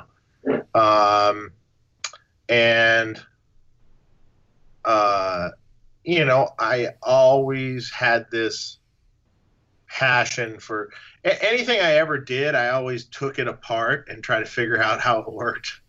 You know, I used to be really into racing BMX bikes and stuff. Mm, okay. So I mean, I could take a bike apart and strip it down and put it back when I was probably 12. I love that stuff when I was a kid. Bikes out of the trash when I was 12. Yeah, I mean, like, I love that stuff. Yeah. And crazy outside all the time, riding and racing and jumping and just all the time. But I got into guitar, and that changed, and I just, but everything I did, I always wanted to learn everything there was to know about it. So just like you wanted to learn everything there was about how to make this PAF, and researching it and figuring it out. And it used to be hard. It used to be hard to research things. Yeah. I mean, like, information was scarce. You didn't have the internet. You didn't have, Yeah, I remember when I could drive, when I first got my license, I thought, well, now I can call everybody on the phone and try to convince them to show me how they do refrets. Yeah. So I moved. Well, first of all, I had sold a couple old orange cabinets I had in Michigan to Andy Brauer in California. Okay. And he said, if you ever move out here, come see me. So I went and saw him, and I knew him from magazines and different things, and I went to see him, and basically he offered me a job, and I went to work for the studio instrument rental company. Now, what that did for me was that surrounded me. I already knew amps. Not how to work on them, so to speak, yet, but I was 18 at the time, so. You knew what a good one was, and what I knew I knew about Marshalls things. I knew what was up with that, but what the education of the studio instrument rental company was for me is every kind of vintage guitar, every kind of vintage amp. I mean, there was in the display room up front, it's like there's 8 blackface Fender amps, from everything, Princeton down Deluxe, Twin, Pro, Vibrolux, everything, Tweed stuff, Marshalls, modded Marshalls, high watts, everything known to mankind. Yeah. So what that did for me is I was able to understand and listen to every single kind of amp imaginable. More so than anyone, no one has heard as many amps as I have, Yeah. If you're not surrounded by it all the time, you wouldn't get a chance to hear, what does the Selmer Zodiac sound like? Most people won't know. Yeah. They're more apt to know what a Plexi sound like, and very few people know what that sounds like. Mm-hmm. So it gave me a really strong background. So you had the opportunity to discover that as a guitar player. Yes. With the exposure to that, okay. Yeah, and then working with session musicians, delivering their gear. Eventually, he had a guy that was making rack systems for people and stuff at the time, and he wound up leaving the company, and I had been watching him, and I'm like, hey, I think I can do that. So I just butted my nose in there and started doing it for Andy Brauer, and that just sort of snowballed. So the majority of my career was making systems for famous guitar players. Yeah. Systems, pedal boards, racks. It depends on the era we're talking, career spans a lot of years. And in the early 90s, a guy walked in who became a client of mine, Randy Jacobs, who used to play in Was Not Was.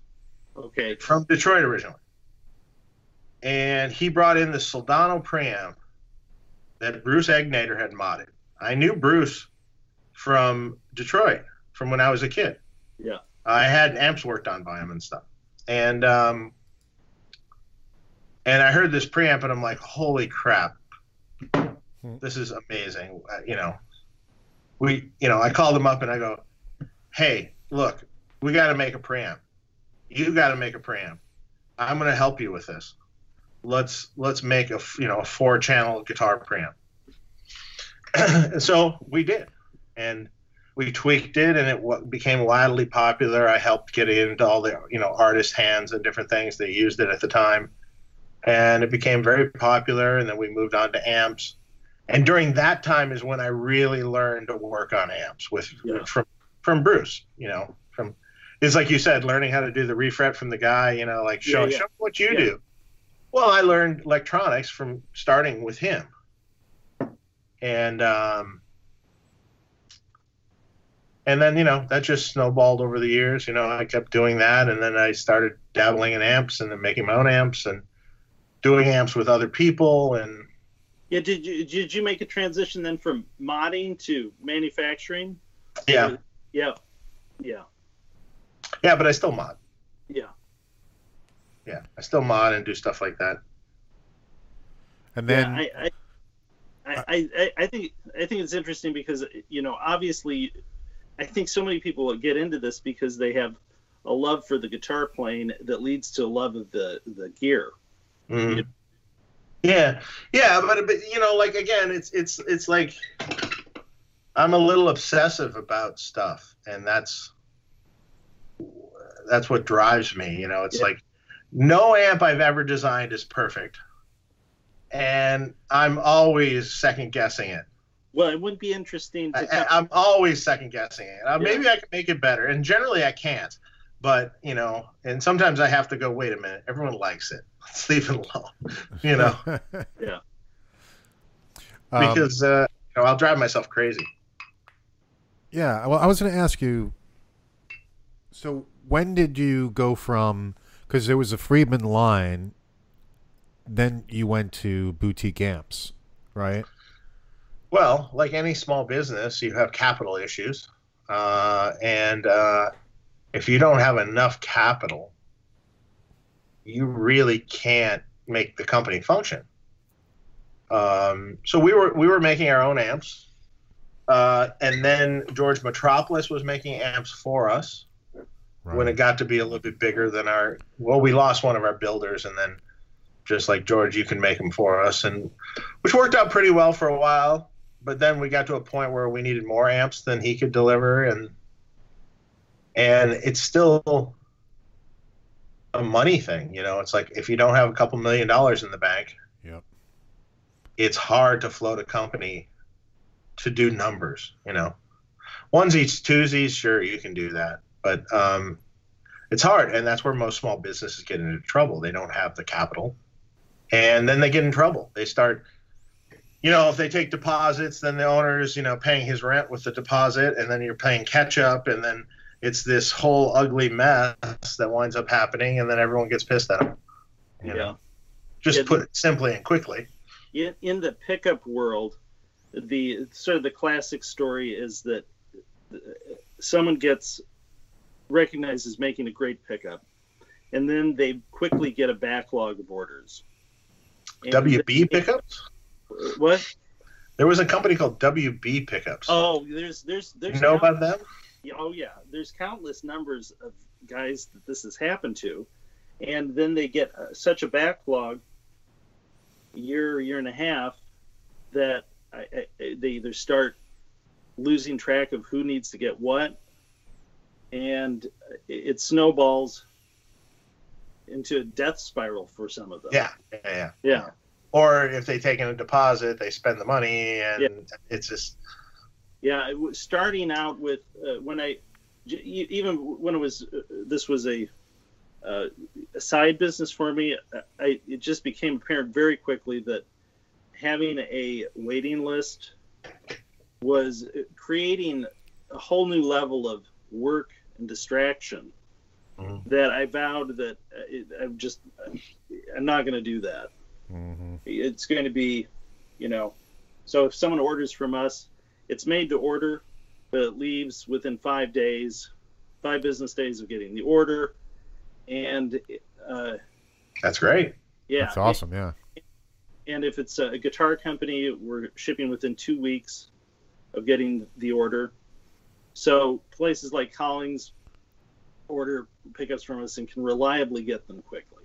Mm-hmm. And we're probably one of the few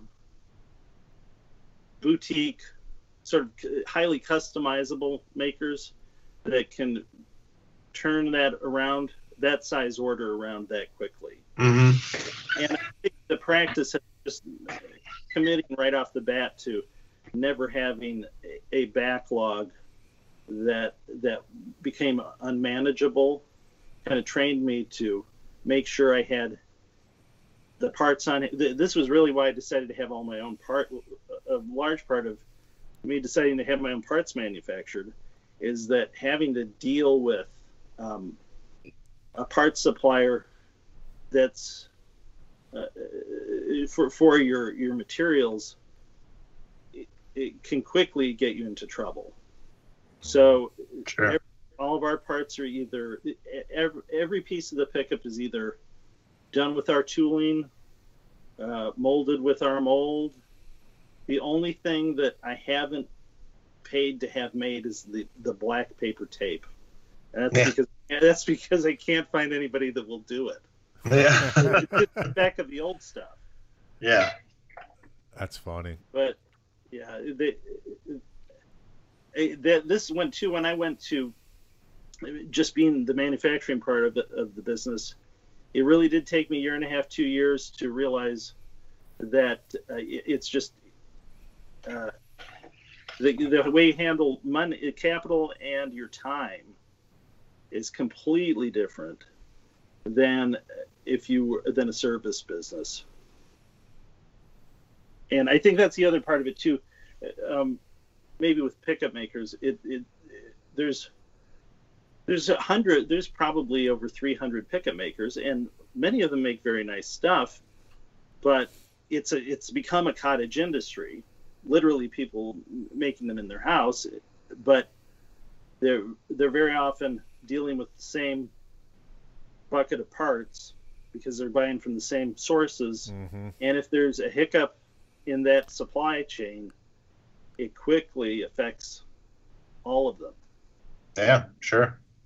Yeah, yeah. Sure. That's why we in our manufacturing we make almost everything. So all the cabinets are made at our factory. All the it's all the Tolexing is done there. All the panels that go on the amplifiers are printed there and laser cut there. Yeah. And you can make them as you need them rather than having to. Correct, and we can also Tolex something custom for someone quickly. Yeah, and it's not really a big deal to do that. But it also controls the supply. Yeah. So we're never. Oh, the cabinet maker said he was going to deliver the cabinets on Tuesday, and now it's Friday and they're still not here. Yeah. And I got amp chassis sitting here done and guys sitting around not doing anything that I'm paying. Yeah, having my own parts made, I did not realize how, like, finding a good supplier is like discovering gold. It's because it solves so many problems. Oh, he's on time. Wow.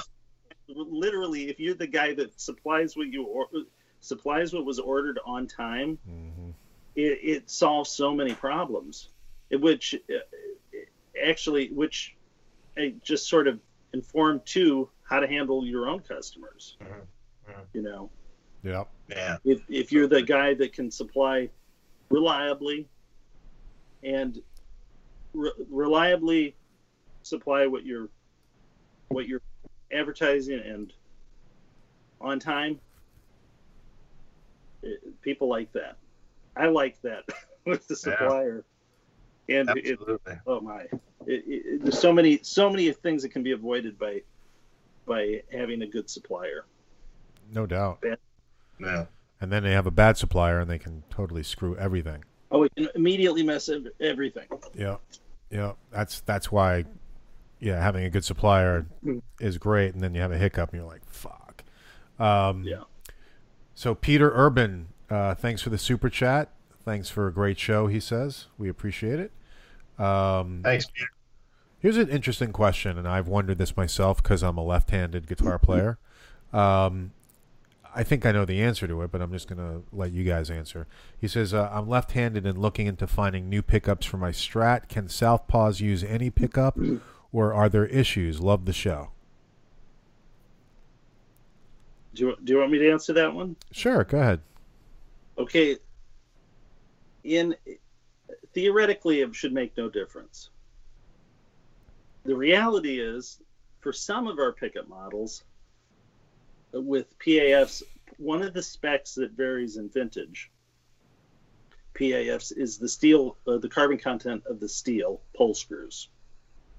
So depending upon the model, that may be a spec that we mix and match different steel content pole screws. You would not know by looking at them in order to affect the treble response of individual. It doesn't of individual strings. It has a broader effect on individual strings because it doesn't seem to only affect the individual, the one string. But depending upon the model with our stuff, it's actually useful for me to know if you're a left or right-handed person, player, because it may affect for that model what order we put the pole screws in. Interesting.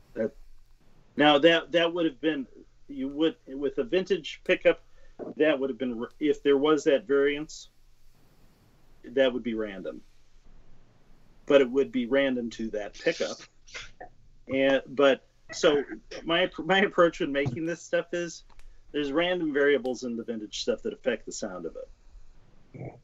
Yeah, weren't there a lot of random things in the vintage pickups? Yes, the pickup, the interesting thing about a PAF is there's a lot of little parts and the specs change, and cumulatively, individually they might have a small effect. Cumulatively though, if you control them, they have a more pronounced effect on the finished pickup. So my approach has always been that I so for the pole screws, for example, I've tested vintage ones, and I know what the range of carbon content is. So I made 4 varieties of pole screws, which seems nuts because I have to order 20,000 to 40,000 of each of them to get it. but it has a subtle effect on the treble. So I use this as one of the variables I can control for different pickup models. And for something like the magnet wire, a vintage one, PAF may have, the way wire was sorted in the 50s, 42 gauge was 42 gauge, and it's a tolerance in both ohms per foot and outside diameter. That variable in the 50s was, if you ordered 42 gauge, you got whatever was supplied to you in that tolerance. Now they offer it in min to nominal tolerance and nominal to maximum within 42 gauge. So a lot of pickup makers choose min to nominal in order to make it more consistent for them to wind pickups model to model. What I do is I get the full range of tolerance, and then I measure it with a micrometer, sort it with a micrometer, check the ohms per foot, and then I assign that specific spool to a specific machine that I know that station always gets that wire, and that station is used for these pickups. So I can build in this random variable that you find in the 50s, but I can make it repeatable with different pickup models. And it has something like that has a subtle effect on the attack of the pickup. And it's one of those many things that you can control and have a finished pickup that is different. This is one reason I have a variety of models. I manipulate these random variables in a controlled way to affect the character of it, of the finished pickup.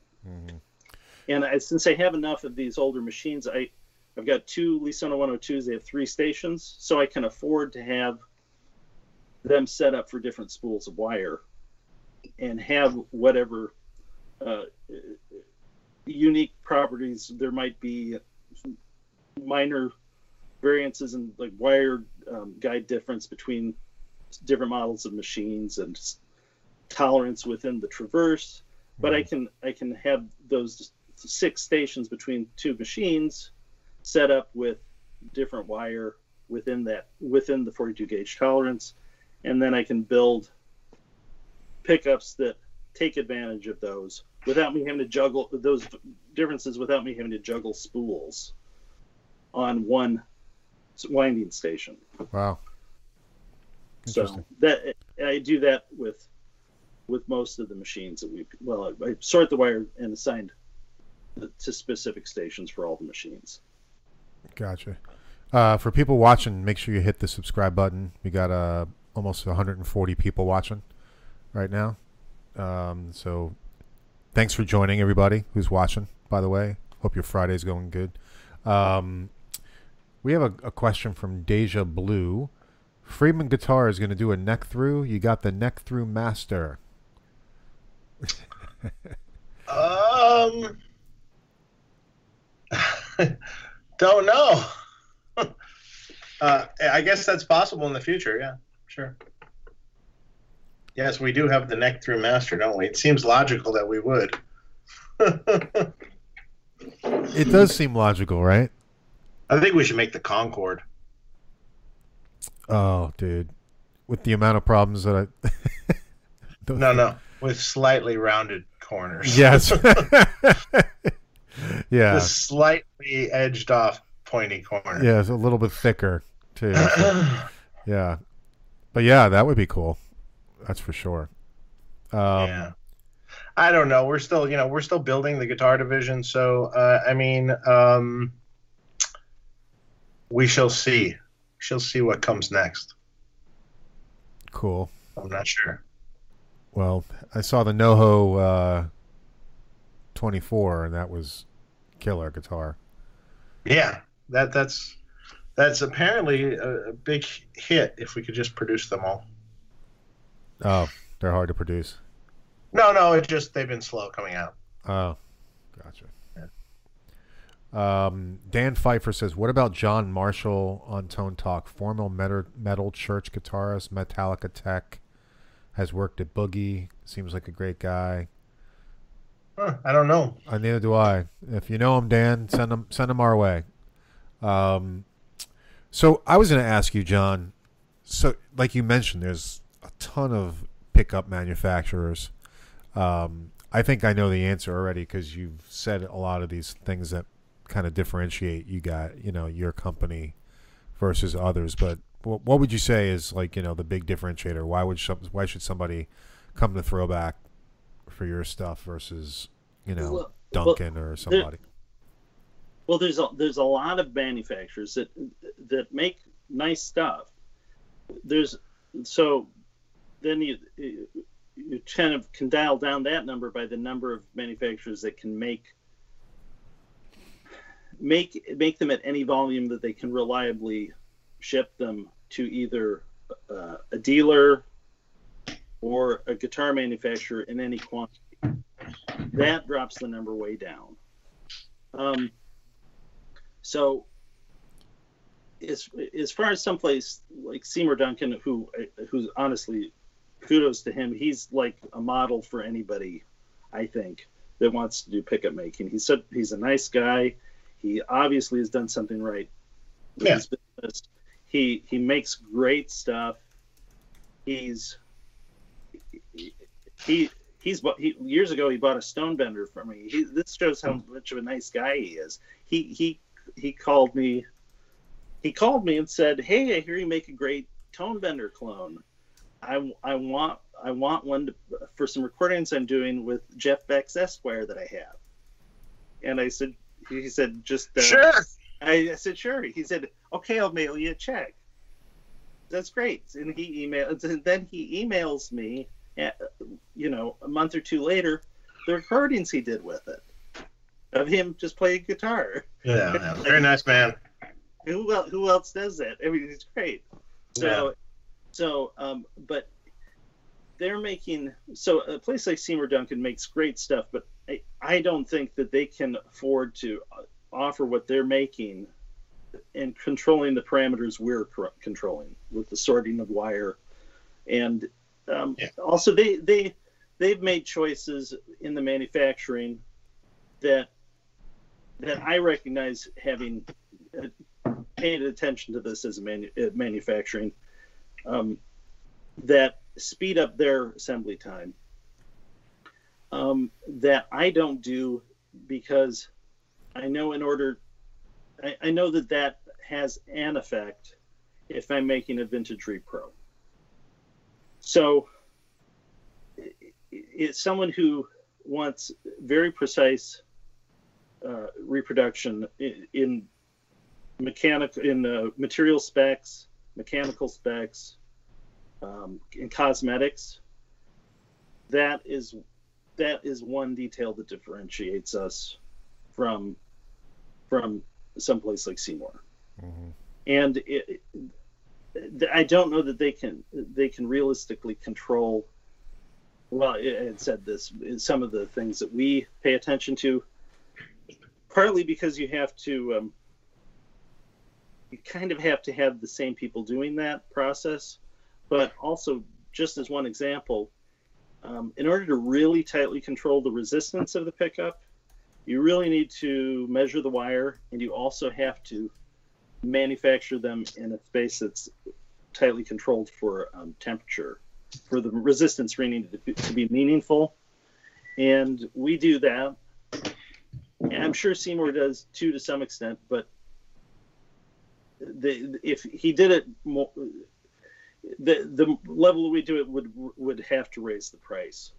And they've made decisions not to do that that are totally reasonable. Mm-hmm. But so our approach has been, just add that extra level of accuracy, and it does add up to a tone difference. I mean, the way I look at it is your pickups are specifically targeting exact PAF reproductions of various eras of PAFs, and I guess strap pickups too, and tellies, right? You do We do. I mean, if you're looking for a vintage exact PAF style pickup, then John would be a great choice. If you're looking for a metal pickup or something that's out of the box or different than that vintage pickup, then you might look at our buddy Wade, Motor City. Oh, sure, he does those kind of things great. And also very cares a lot about what he's making and how he's making it, and parts he's using and such. And then Seymour Duncan also, for the boutique, for the masses, I mean, Seymour Duncan does a fantastic job, and they do all sorts of styles of pickup with all sorts of styles of wire and winding and magnets and things that where your company is specializing in. I'm repros. So it's very different. It's different. I'm trying to focus on a very small window.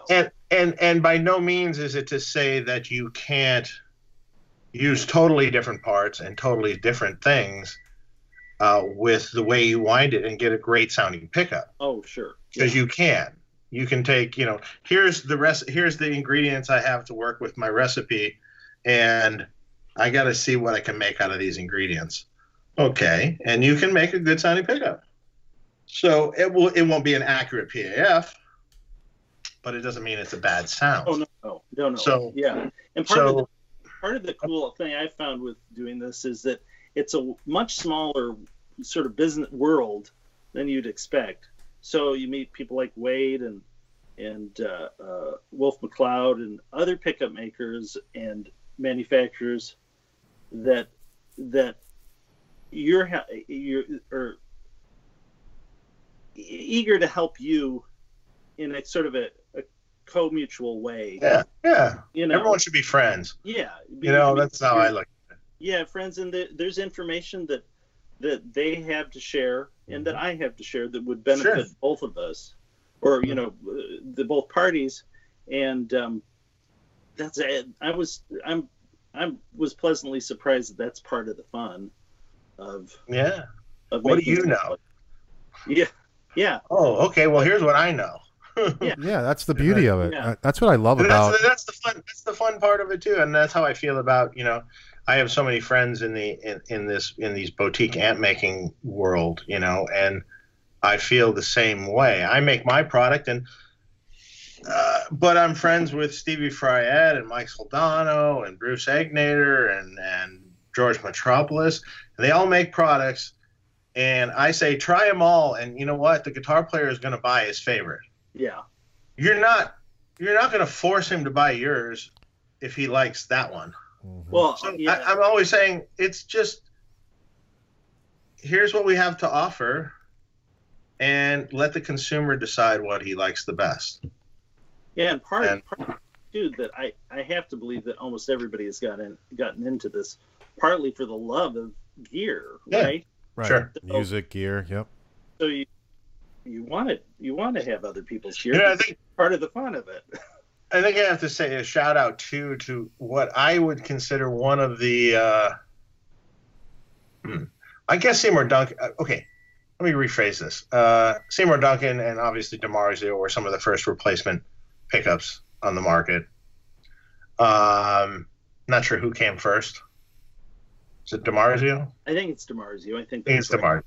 Right. But for boutique, small manufacturers, one of the first people that were really doing great pickups was Lindy Fralin. Yes. Oh, yeah. Yeah. And Lindy made some amazing Strat pickups. Killer Strat pickups. And I still say anything he makes sounds good. Oh, yeah, yeah. Whether it's exactly what you want or not, okay, whatever. But anything I'll guarantee anything you pick out of his, you'll like the sound of. It's a good pickup. Yeah. Yeah. Yeah, sort of like in the boutique world. Yeah, Lindy Fralin and Lawler have made a very good. Well, Lindy was the first. Yeah, like the first guy. You know, I remember that's like one of the first ones that were out of the gate making these vintage Strat pickups, and later humbuckers and stuff. But and he was good at it. Still is good at it. Yeah.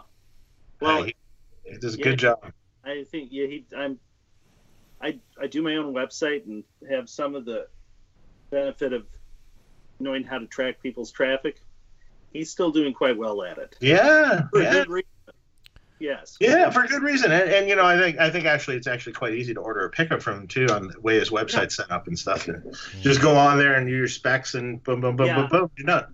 Yeah, I don't have any direct experience of ordering from him, but I have to believe that he's one of these guys that you're reliably getting good stuff all the time from. Super nice guy too.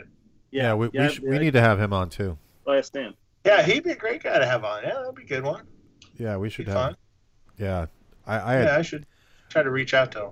I got a pair of his Strat pickups a long, long time ago. The guitar is long gone and the pickups, but I remember putting them in and I was just like, oh, this is what a Strat should sound like. Yeah. Yeah, they're great. Yeah, they're great. And he had all sorts of different flavors of them too. So, you know, he used to make this one set of pickups called Woodstock 69s. For this was in the mid '90s when he first came out with them. So the reverse staggered magnets and stuff, and using a purple wire. All I remember is it's a purple wire that was. That was, you know, characteristic of a pickup from that era, 68, 69. Would be pretty explain that. Yeah. And, man, those pickups sounded cool. The reverse staggered magnets and stuff, they sounded great. Really like that set. He stopped making them later, but... Huh, I never heard them. He'll still do the same line, but I don't think he does the reverse staggered magnets anymore. I don't know why he stopped making them, actually. They were great pickups. You know, I don't know that this is why, but the, I mean, it's not really related to that, but we've been doing Strat pickups. We're coming out with Telecaster pickups this summer. In fact, we're doing our first order for our distributor in Japan for Telecaster pickups. But the reality is, with the, you know, it's such a Fender style pickup is wire magnets, compressed, you know, Vulcan fiberboard. But the choices for magnets has that much more of an impact on the sound.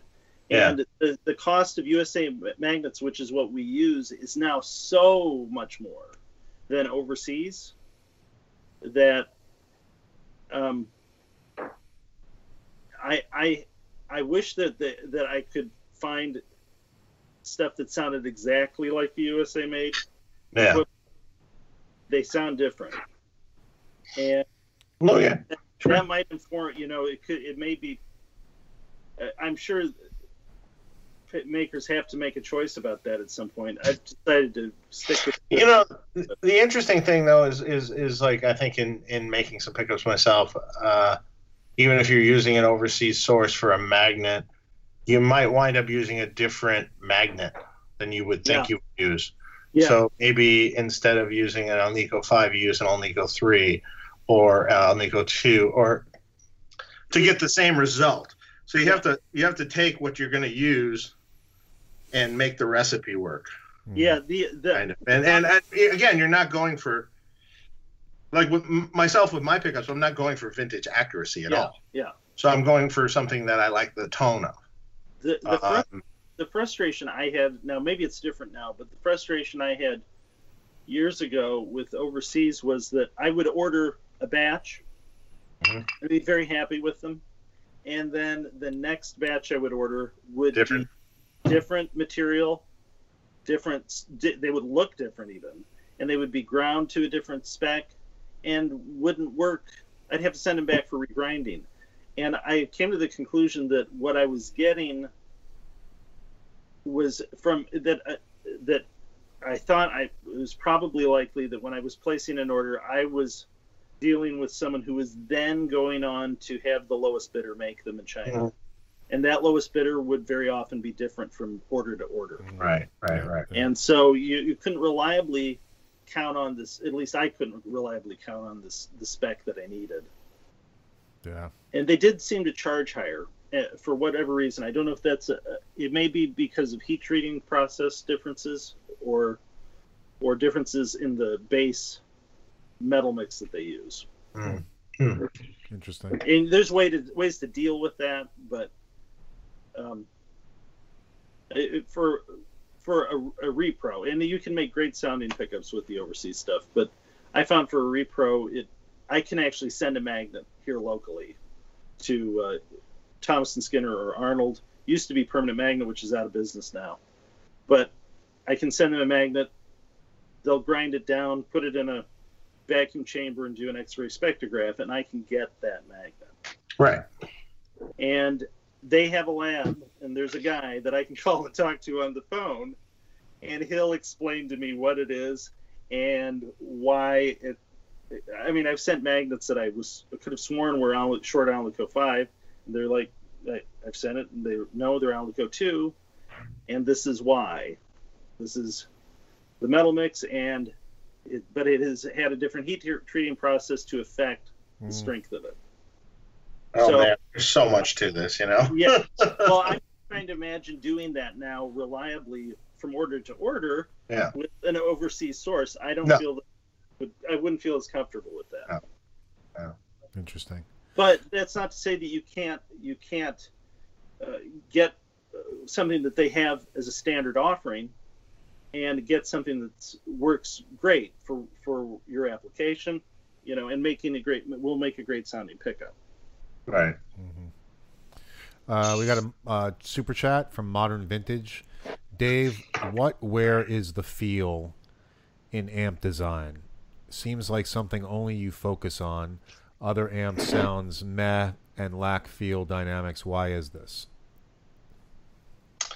Well, I agree with you. How do I explain it though? Feel in amp design has to do with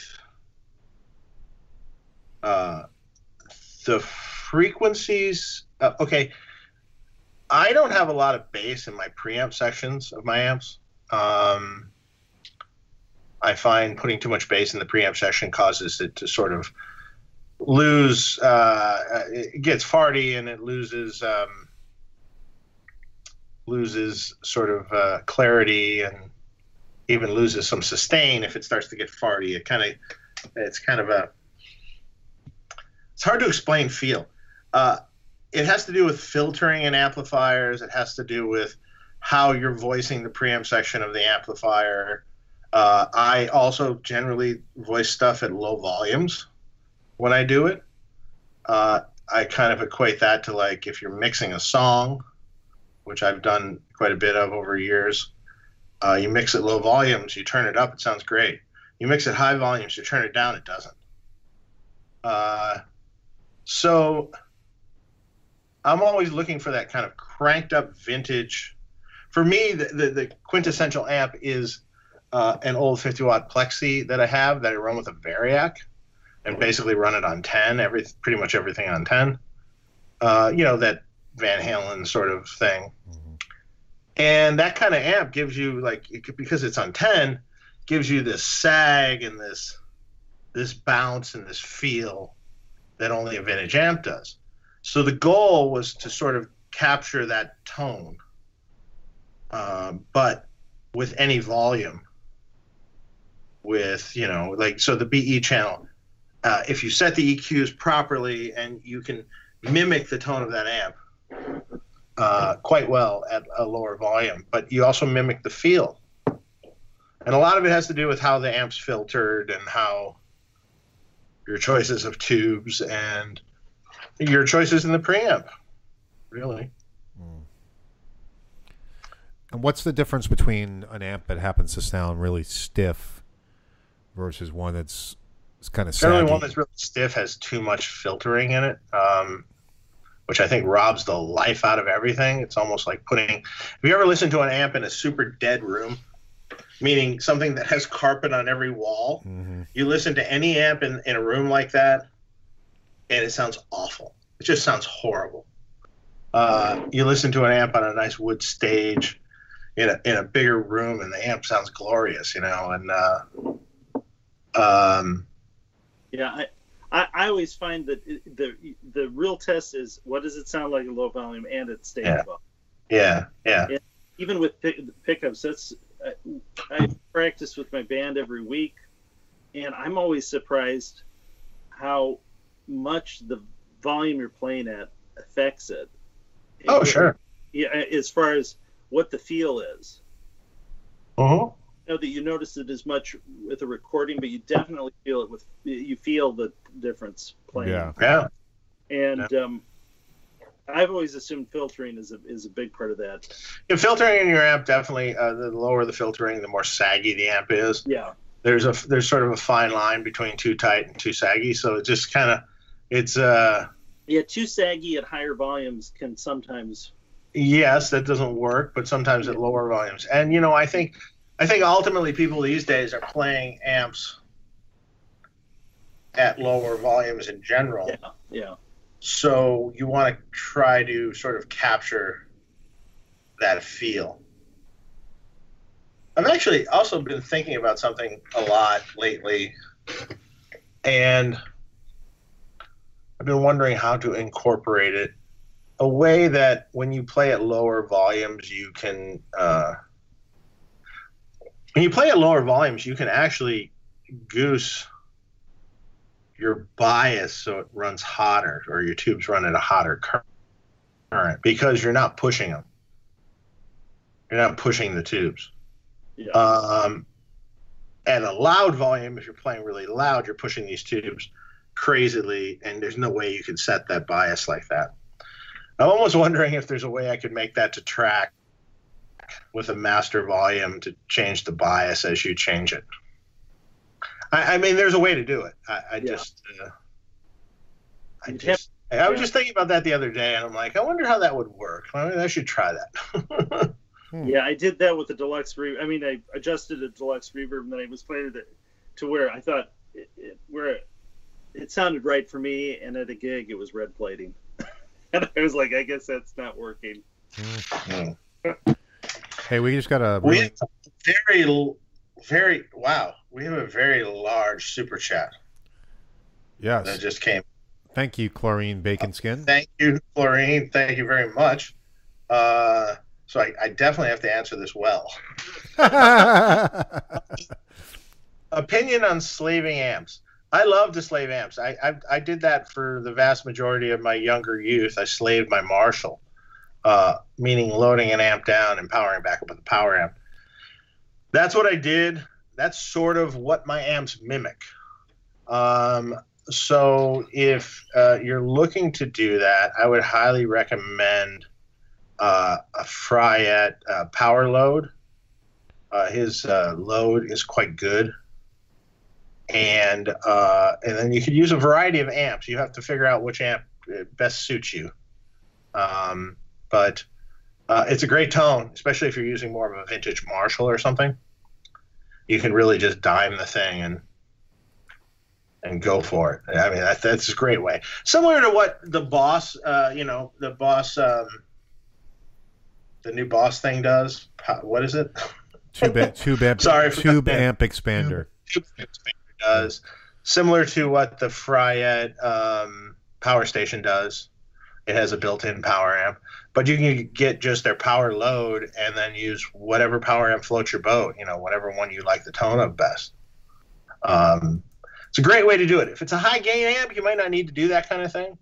But if you're talking vintage amps like high-watts, Marshalls, things like that, that really derive their tone from cranking it, it's a great way to go. So someone says that's not U.S. dollars. It's not as big as it seems. And then, well, okay. And then someone said that's 32 cents in dollar currency. Really? It's $3.22. Okay. Well, either way. Bummer. Sorry, I didn't pay attention to what it was. It looked like there was a dollar sign next to it. That's what I thought. Yeah, but that's fine. Either way. Retract my whole thing then.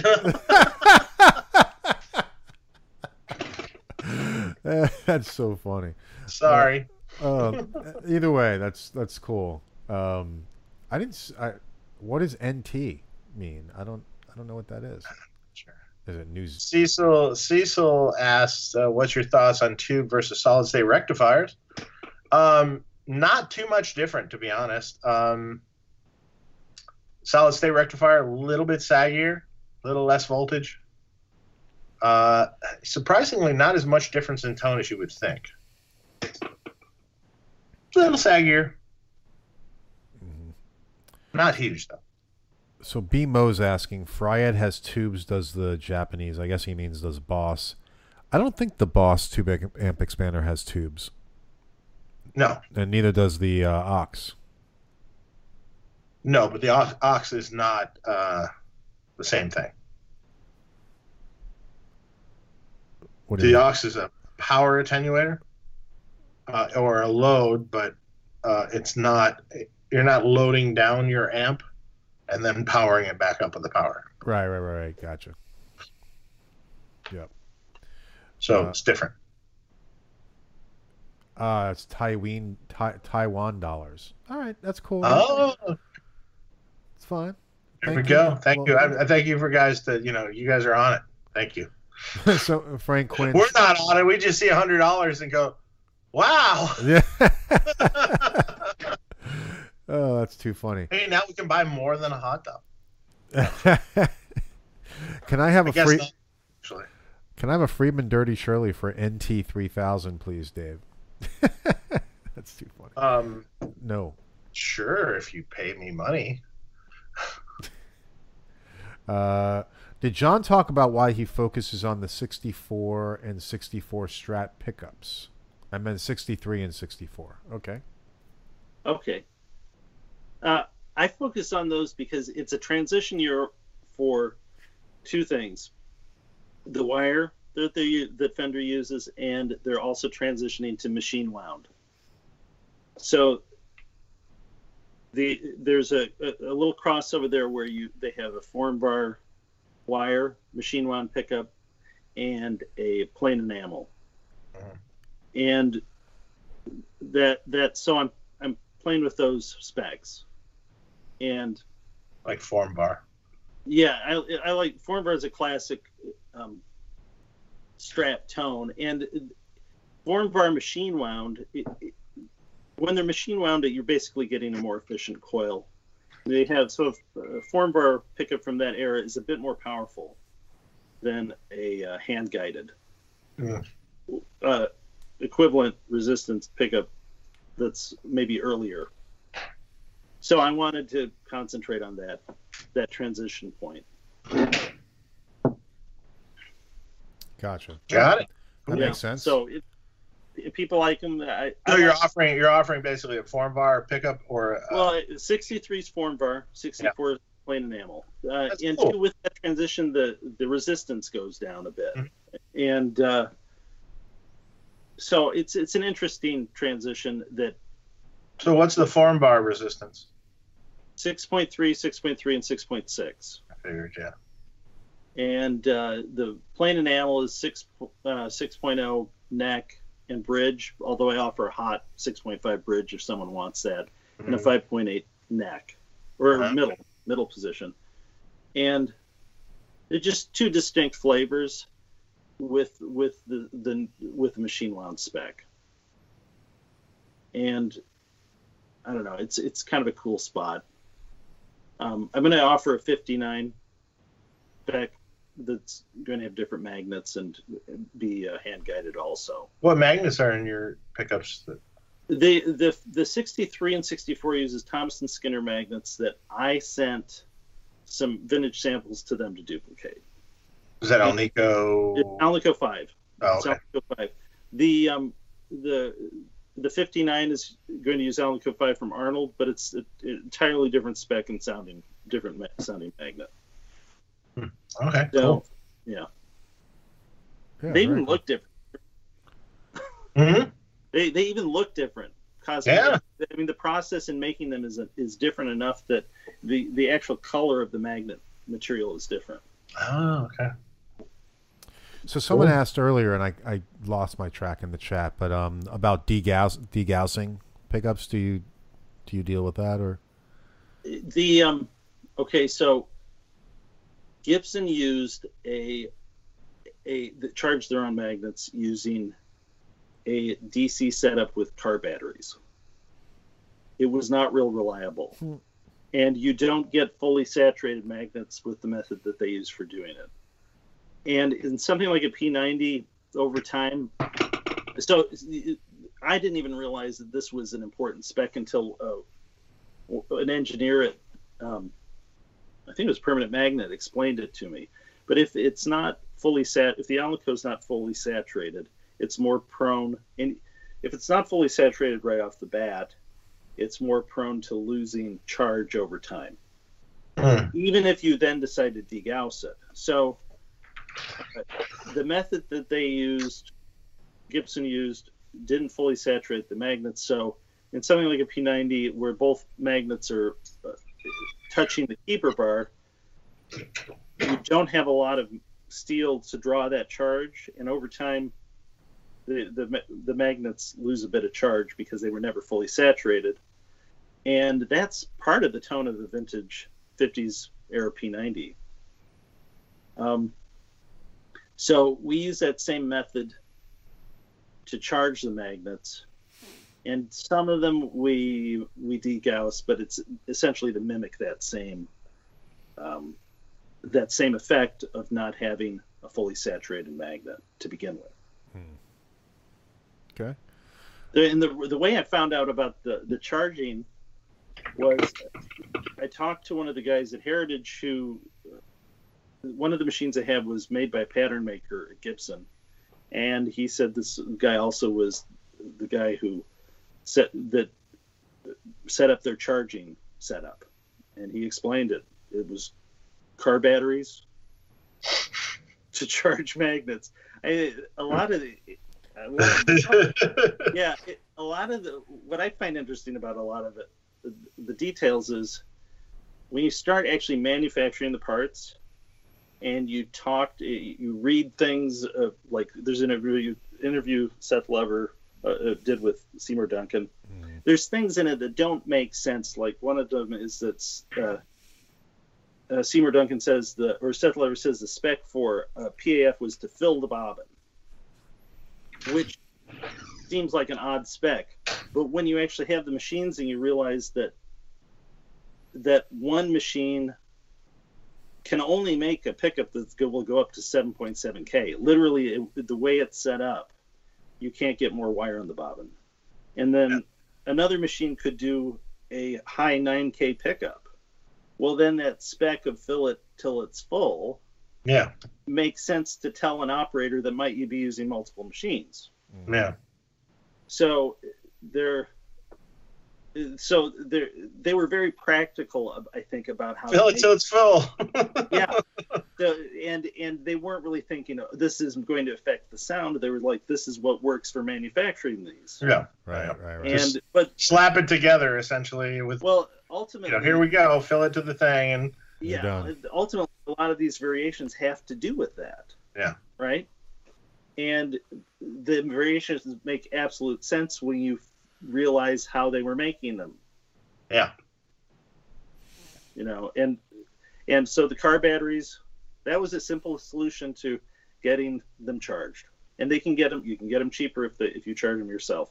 Another solution that they had was, how do you make lacquer dry faster? Well, you use straight lacquer that's unthinned, and you put a hot water heater in it to thin it. Never mind the explosive hazard. Yeah. But, you know, it's a practical solution. Interesting. We got a couple super chats from Wyatt Willis. Dave, why not do something similar to the Sur SL amps where they have low power variac mode and rebiases the tubes? Also, I mean, also, how do I get the BE to sound like a 50-watt dimed, my 50-watt dimed amp? Well, essentially on the low-power variac thing, yeah, if I offer a variac in an amp, I would do exactly that. We did do that with the Metro Friedman that I produced for a while with George Metropolis, where we did exactly that. And as far as how do you get the BE to sound like the 50-watt, I don't know, approximately mids on 8, treble on 6 or 7, bass on like 3 or 4. Wow. That's bright. Presence on like 4. Gain on 10 on the BE channel. And master, well, master just taste on that.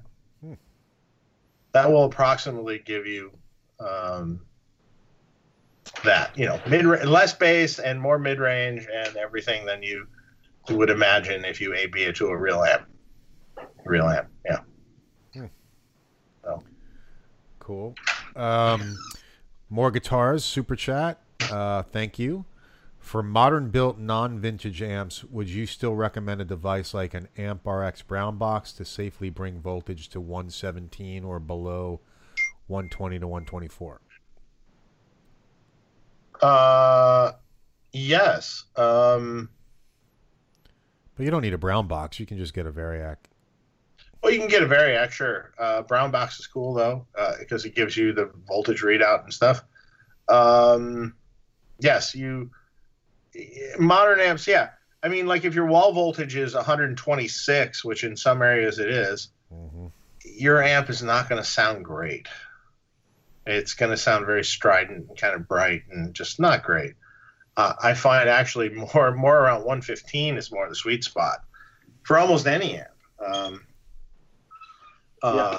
You just I actually bought a Brown Box 2 weeks ago. Yeah. Because I ran across your video today. It's cool, isn't it?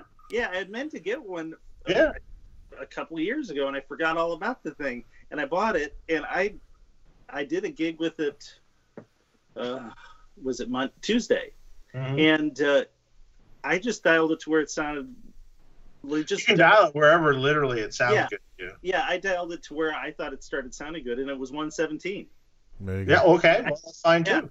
I didn't even know that was your number for it. But well, 117, 115, somewhere around there, I would think. You know, it depends. I mean, you can also dial it lower, but the higher you get, the worse it generally sounds.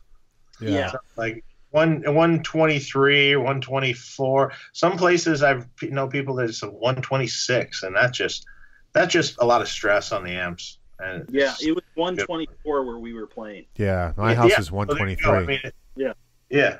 I mean, like out here in LA, it's never that. It's more like 117, 118, 120 max, and it's not more. Yeah, ever almost. But a lot of places I know are way more. So it makes sense to have. Will this Boss load box thing do this as well that you were talking about, or no? It won't do the voltage. No, it won't do voltage. No. Okay. No. I don't think any of them do voltage. Yeah. No. I think so. I just, yeah.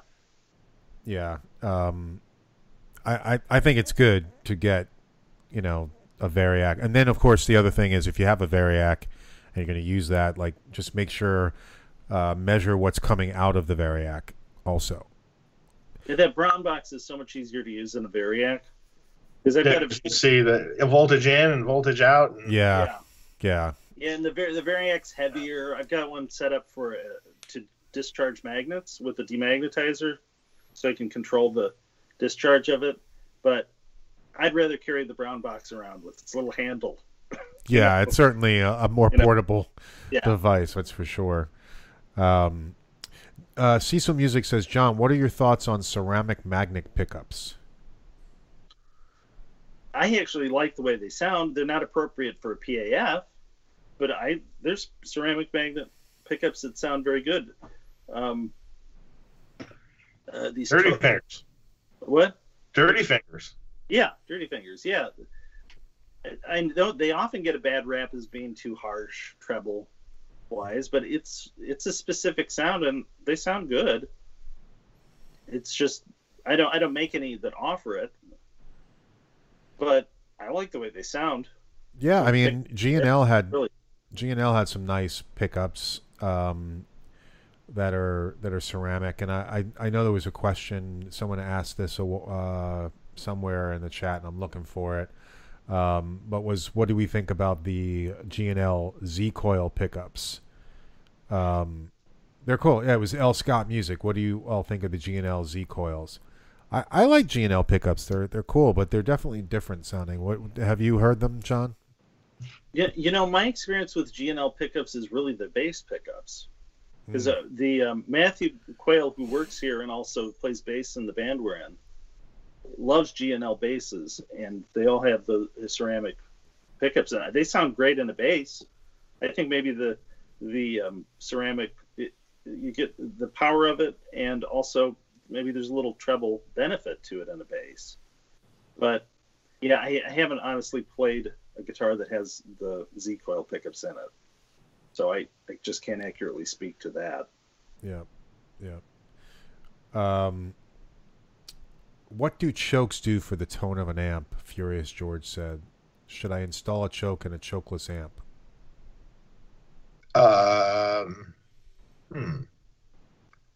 I guess it really depends on the amp, on what you might or might not hear with a chokeless amp.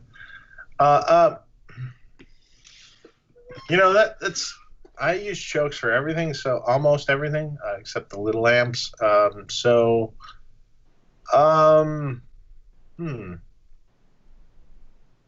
on the amp. You might not hear that much difference, to be honest. You know, I don't know the answer for that, but But does a choked amp, is it a little more dynamically responsive?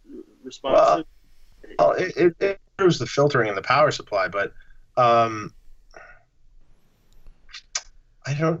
there's a chance that you might not hear a difference. Yeah.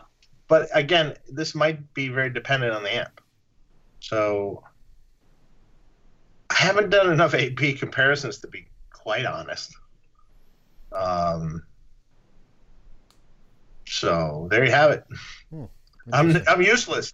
Merkava 2099 said Metro Friedman ? How did I not hear of that? Yeah, I have to say I that was kind of like, when did that happen? There was an actual Metro Friedman amp? Was an amp made for a while between George Metropolis and myself. It was essentially my take on a Plexi 12 series amp with a Variac.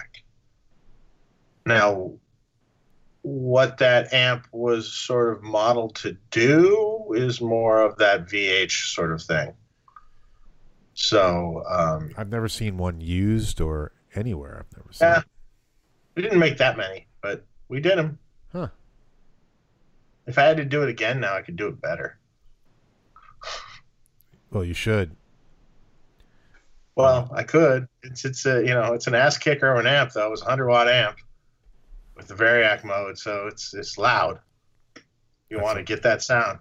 You're going to need that load device. Oh, because there's no master? No master, baby. Turn it on 10. Ah. There you go. Play it like a man. Carry it like a man. Yeah. Yeah, carry it like a man also. Be deaf like an old man. Matthew Newton, well, you asked John about that gold top behind him. Yeah, we were commenting about that earlier. Oh, that's a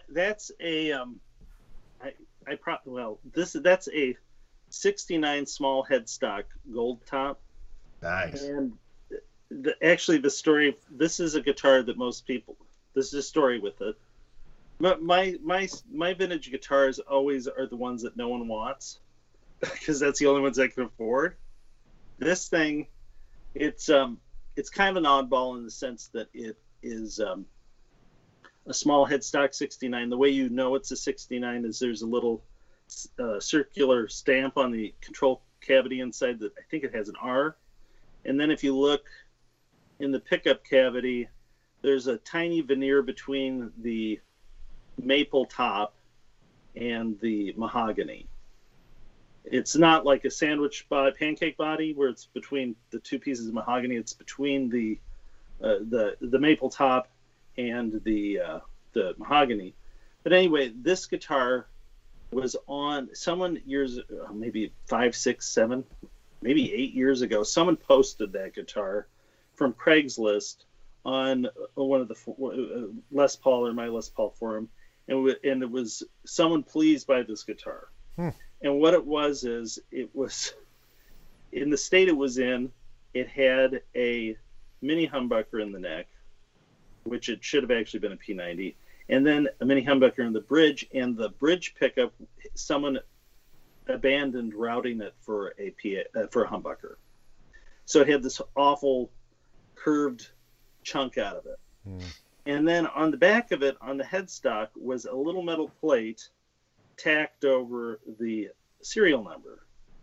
And under the serial number was the serial number gouged out. Oh. So this is a probably stolen guitar. So I called the guy up. So, and the stolen guitars that had once been stolen like this are sort of like orphaned forever. So I thought, I'm going to call the guy up who's listing it. The guy who called it up was, I think this was in somewhere in Missouri, and he was a corporate headhunter, he said. And he got this guitar years ago, had no idea what the purpose of this plate was until later.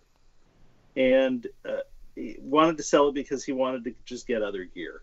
So I bought the thing, and then I posted on the forum, I said, I bought it. Now I know it's, and I'm going to put it whole, make it whole. I'm going to put humbuckers in it. I will play it. I will refret it. And if there are distinctive markings, and there are on the back of it, that someone prior did. And I said, if someone can describe those to me, I am happy to have it go back to them. Hmm. And then everybody on the forum said, oh, that's my guitar. And I said, oh, but I said, in order to submit what these distinctive markings are, there's a small fee of $75. And then no one did it. So, but anyway, it's a cool guitar, but poor thing has been sort of someone did some, you know, it's a dubious history as far as the lineage of it goes. Yeah. But it's cool looking. Yeah, it's cool. Great. It's got the patina on it. I like that little green patina on the arm there. Yeah, yeah. It's got our rings. We make butyrate rings with a steel mold, our plastic molder who does her bobbins. I had him make a steel mold and got butyrate material for that. So it's kind of like a wave. You know, it's got our pickups, and I made the pick guard with material I got from a local guy that used to work at Gibson. And so I don't know. It's pretty. I'm sure it sounds awesome. It's a lot nicer than it was.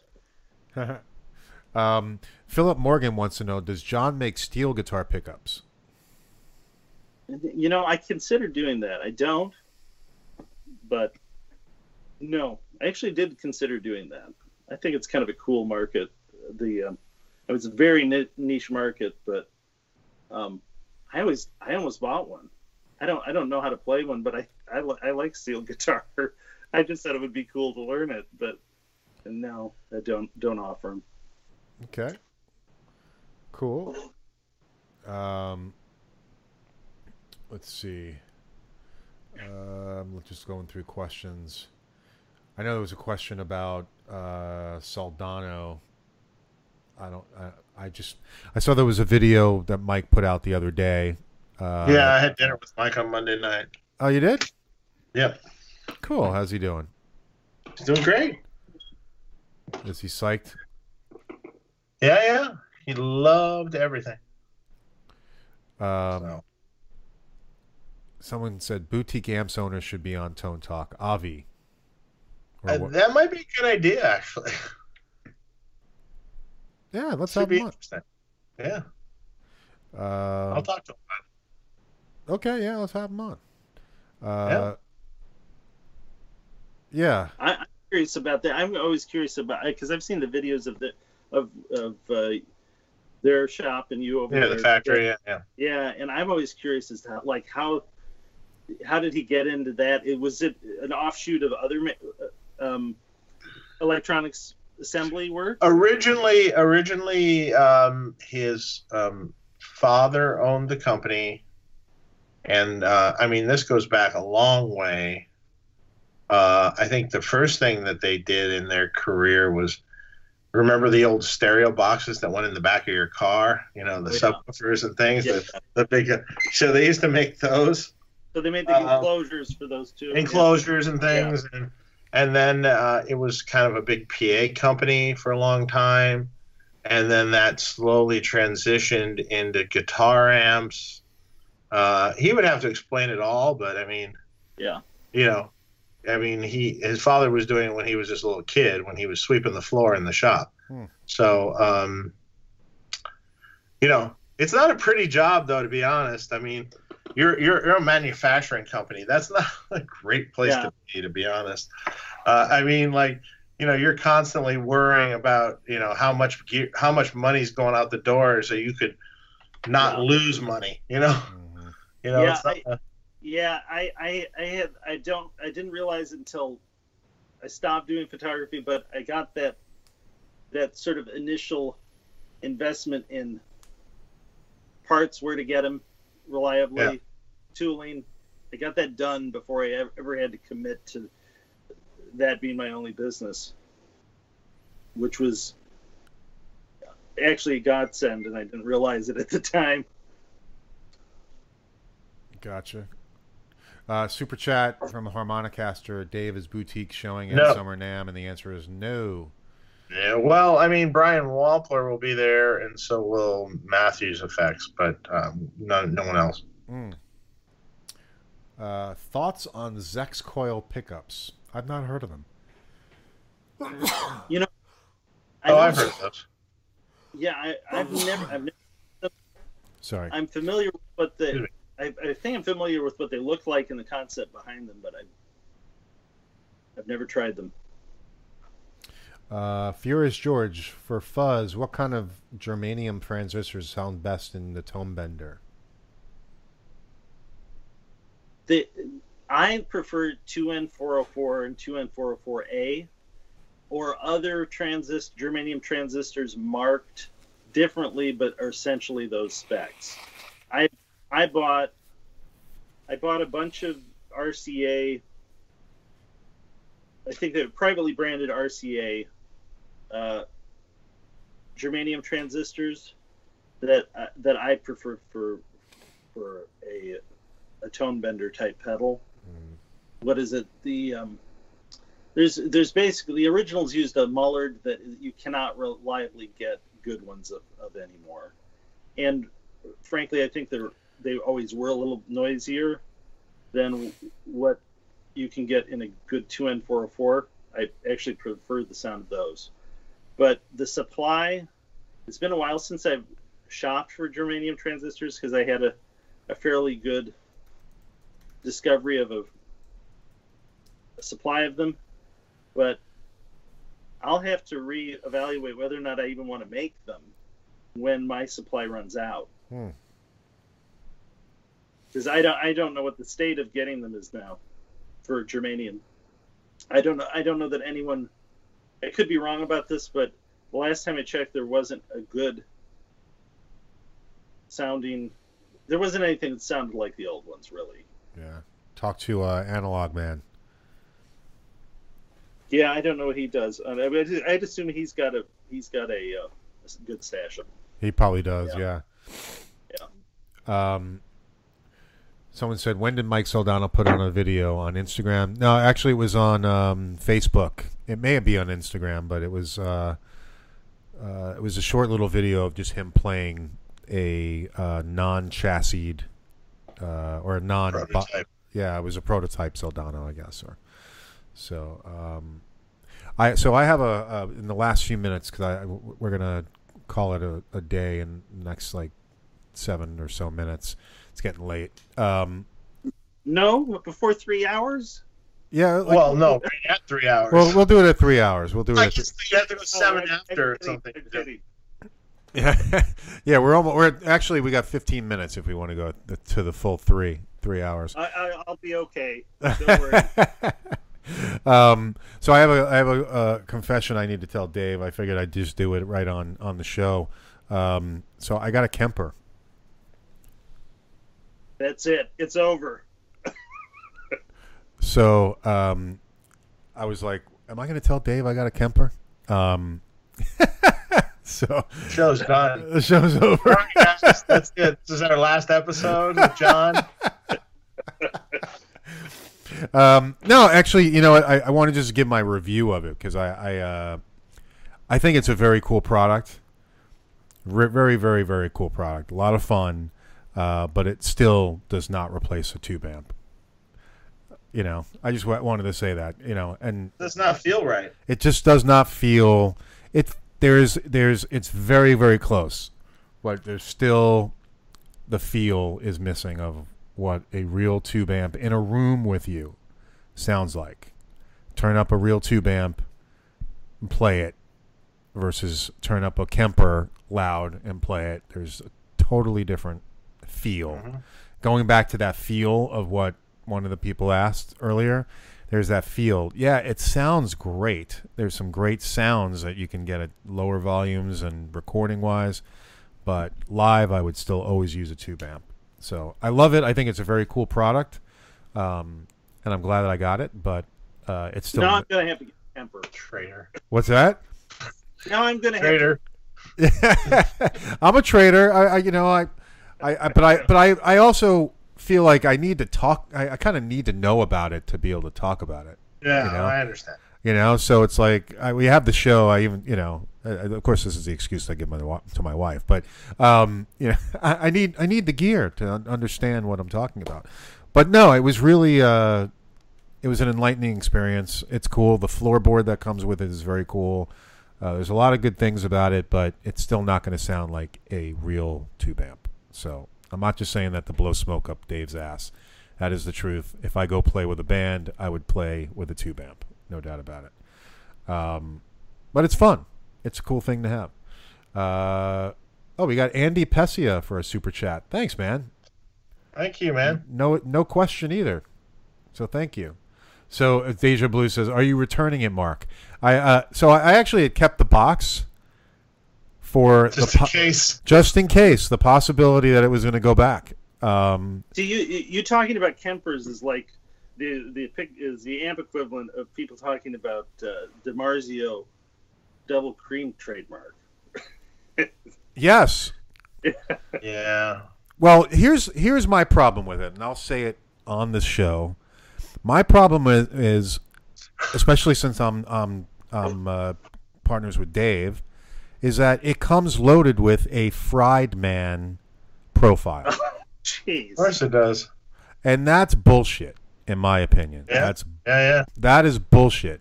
It should not come loaded with an amp that says your name on it. regardless of, and that to me is bullshit. And you know, I almost took a picture of it and sent it to you, but I'm sure. Well, how does it say it? It says fried and then space and then man. That might be actually questionable as far as our trademark. It's, yeah. I'll send you a picture of it. I didn't send it to. That could be argued. That could be argued. I think it could be. I think it could be argued personally. And it, what sucks about it is it comes on the amp preloaded. So that's, it's not like you're going into the rig manager and you're downloading somebody's profile that says Friedman or whatever. It's on there when you buy the Kemper, and that's not cool. It's not. It's not cool. If they, you know, if they have like, you know, Marshalls, you know, old '69 Marshall or, you know, whatever, Fender amps and all that stuff, that's cool. But you're gonna put on a BE 100 and, you know, it's a Friedman. That's bullshit. So that's my opinion. Then someone wrote, I knew about this, Mark. I saw you in the forums. I know. So I almost had to give it up because someone wrote, Mark with a Kemper? Oh, my God. Dave's going to flip out. So, it's too funny. So someone gave me a thumbs down. There you go. All right. Thumbs down for the Kemper talk. Sorry. I don't have a Kemper because it doesn't even look amp-like enough. No. Oh, God, no. Yeah. That doesn't look cool. Like, what is that? I seriously don't know why, but if it were in some combo form that looked like an amp, I might be changing my opinion on it. But yeah, it definitely has a weird, like, you know, my son said it looked like, you know, like airplane controls. Yeah, yeah, yeah, an airplane dashboard. So, but anyway. You know, I'll send you that picture, Dave, so you have it. Okay. Yeah. Anyway, so in the last few minutes that we've got, I wanted to talk about some of our guests that are coming up. But before I do that, actually, do you want to tell us, John, where people can reach you and buy your pickups and your pedals? And www.throbak.com, all over the internet. Yep, and don't do it how I spelled it, with a W. I will. Oh, edit. Did you actually? Yeah, I'll edit that out before once we get done with the video. Actually, I chose that name because I couldn't get the URL. It was as practical as that. I started dropping letters until I could get it. So I dropped the W. This was years ago, and someone had that, and then I dropped the C, and then I could get the URL. So that was the name of the business. And they can order directly from us or through dealers, places like Chicago Music Exchange has their pickups. Collings offers them as a option in their guitars. Places like Johan Gustafsson, Novo Guitars. Oh, I'm probably forgetting somebody. But, you know, high-quality custom guitar makers regularly order from us, and they offer them as an option. And a lot of dealers stock the Collings guitars with their pickups. They can order from us directly, our dealers, and am I forgetting something? Oh, I do have a YouTube channel called Throbak Guitar Lounge. Subscribe. Oh, yeah. Yeah, and I kind of started it just so we could put videos on to answer some of the questions that I get frequently through email and over the phone. But we're trying to do something every week, and people like them. So there's been a couple of weeks here in the summer where we haven't done anything, but I did a video that shows how I like to adjust the height of humbuckers or PAF style pickups. And it's 28 minutes long. But, that's great. But people really watch that thing, and because people watch our 4-hour shows too. I understand. Yeah. Yeah. More than once. I did that video just because, you know, sort of the for a humbucker, the general way people adjust it is they use a measurement, and it doesn't really work for individual setup. You know, it doesn't work for. one measurement doesn't work for everything because people. No, not at all. String gauge. Yeah, everything. String gauge, all that. So I just go step by step through how I do it, and people watch it. So anyway, that's subscribe cool. to the Throwback Guitar Watch YouTube channel. It's in this palatial room here that we do the videos. Awesome. So, cool. Great. This palatial room that's only 10 by 10 feet. And make sure you guys order pickups and pedals. I'm really interested in the Stone Bender. Yeah, that's always been a really good seller for us. Yeah, especially after that and the Overdrive Boosts are our two biggest selling. Strangely, recently the Strange Master has been. I've wondered if it's the Pete Thorne video. Mm-hmm. He did one recently, and then there was an article in a Guitarist magazine, I think, about treble boosters. Yes, and it mentioned ours, but Overdrive Boost sells really well for us. Also, that I over the years, there's a lot of session guys that use that just because it's so adjustable tonally. Yeah, you know, awesome. Well, you guys make sure you check them out. John, I want to thank you for coming on, man. Oh, thank you. Thank you. I really do enjoy this show because it's got a level of guitar nerdery that appeals to me. Well, that's why we do it. That's why we do it. And I love it. We've got some guests coming up that are awesome. And I'm going to go through them right now real quickly. We've got Nilly Brosh, who is an awesome guitar player. She's going to be coming on, I believe, July. What are we in? July. I think it's July 27th or something. I'll let you know, Dave. And then I'm in the process of setting up with Reverb, Frank Fleckenstein, who works for Reverb, to have him come on.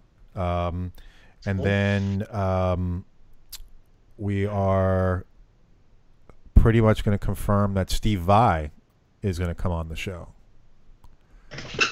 So I'm not booked exactly yet, but absolutely he said yes.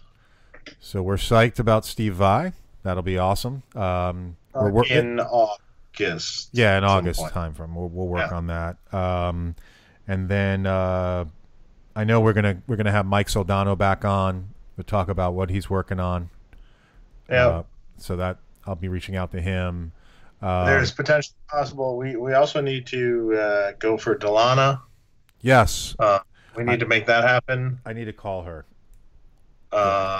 And there will probably be a version 2 of the Jakey Lee that's going to come at some point. I'm not sure when yet. That might be a last minute thing because as to how this happens, it might be a last minute show. But let's see. Yep That'll be awesome. And then also I wanted when I can get it scheduled, we want to have Pete Thorne and Holly Henderson to come on to talk about her album that Pete produced. I know people have been asking about Lukather, Steve Lukather. Yeah, okay. Steve said he would come on, he would be happy to come on. The problem is Steve tours constantly. He's all over the place. So it's hard to nail him down to when he's going to be home. I'll work on that. I'll actively work on that. Yeah, that would be awesome to have him on. So that's it. We'll be back in a couple weeks. Hope everybody has a great week. Dustin would be a good one. Yes. Oh, and who was the other guy that you mentioned? Gilby Clark. Gilby Clark also I would like to have. Billy Duffy, someone just said that, and I can make that happen. It's funny, I forget about people sometimes. Yeah, you forget. It's like, oh yeah, I know him. I do work for him. Oh yeah, why not? Yeah, we'll definitely have John Sir back on. He did a bunch of shows with us, so I think that's a very interesting show. I did enjoy that one quite a bit. Oh yeah, yeah, it was awesome. He's great. So you're a total geek. You watched a bunch of these. Yeah, no, I'm really. I just find it very interesting. The most obscure details I find interesting.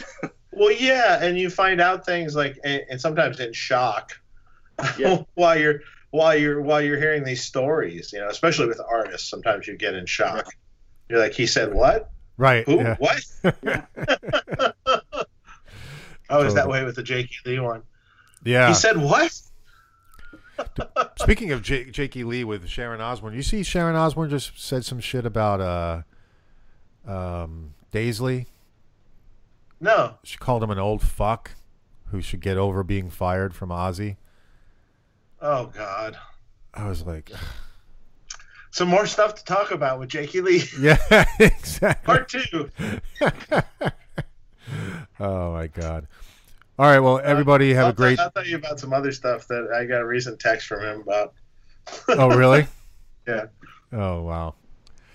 Yeah, I'd love to hear it. Someone says Dan Huff, Steve Stevens. Steve Stevens will come back eventually, I'm sure. Yeah, he said he would come back to talk about his new band and stuff. So. Yep. Try to get Evan Rubinson of Dean. Yeah, I don't know if he'll be coming up. Oh, that'd be interesting. Yeah, that would be interesting. That would be very interesting. Yeah. Right now, it'd be... I don't know if he could talk about much though. Yeah. Maybe with the lawsuit. Yeah, he probably wouldn't be able to talk. But yeah, that is interesting. I actually saw an interesting, before we go, I saw an interesting thing. One of the guys from Reverend Guitars, I think it was Reverend Guitars. No, not Reverend. Naylor. Joe Naylor? Yeah, from Reverend Guitars. Oh, is it Reverend Guitars? Okay, yeah, okay. Yeah. Yeah. That they pulled down all their, any of their guitars that resembled Gibson guitars. Huh? Hmm. I was like, he's like, they mean business. I was like, huh, wow. Yes, Chris Shiflett also with Foo Fighters. Oh, dude, I would love to have Chris Shiflett on. That's all possible. Yep. Oh, it's Dean. How about Dave Grohl? I wonder if I can get Dave Grohl. Well, you got to make the call, man. Might be able to. Dave's so cool, too. Dave's so super cool. No, Mark Ignacy. I reached out to him. He never wrote me back, so whatever. Well, this is the time for him to write you back. Yeah. I wrote him a long time ago when he was at Norm's. Right. So oh, and Paul Reed Smith, I've actually reached out to Dave. I figured out that email address, by the way. Oh, yeah, you told me. Yeah, so Paul Reed Smith said he would come on, but I haven't heard back, so we'll see. Anyway, well, we hit the 3-hour mark, so oh, good. John, you reached it, buddy. I got the full phone. You made it. Thank you, Dave. Thank you, Mark. Yeah, thank you, man. I enjoyed it. I have cemented my spot in the annals of guitar YouTube geekdom.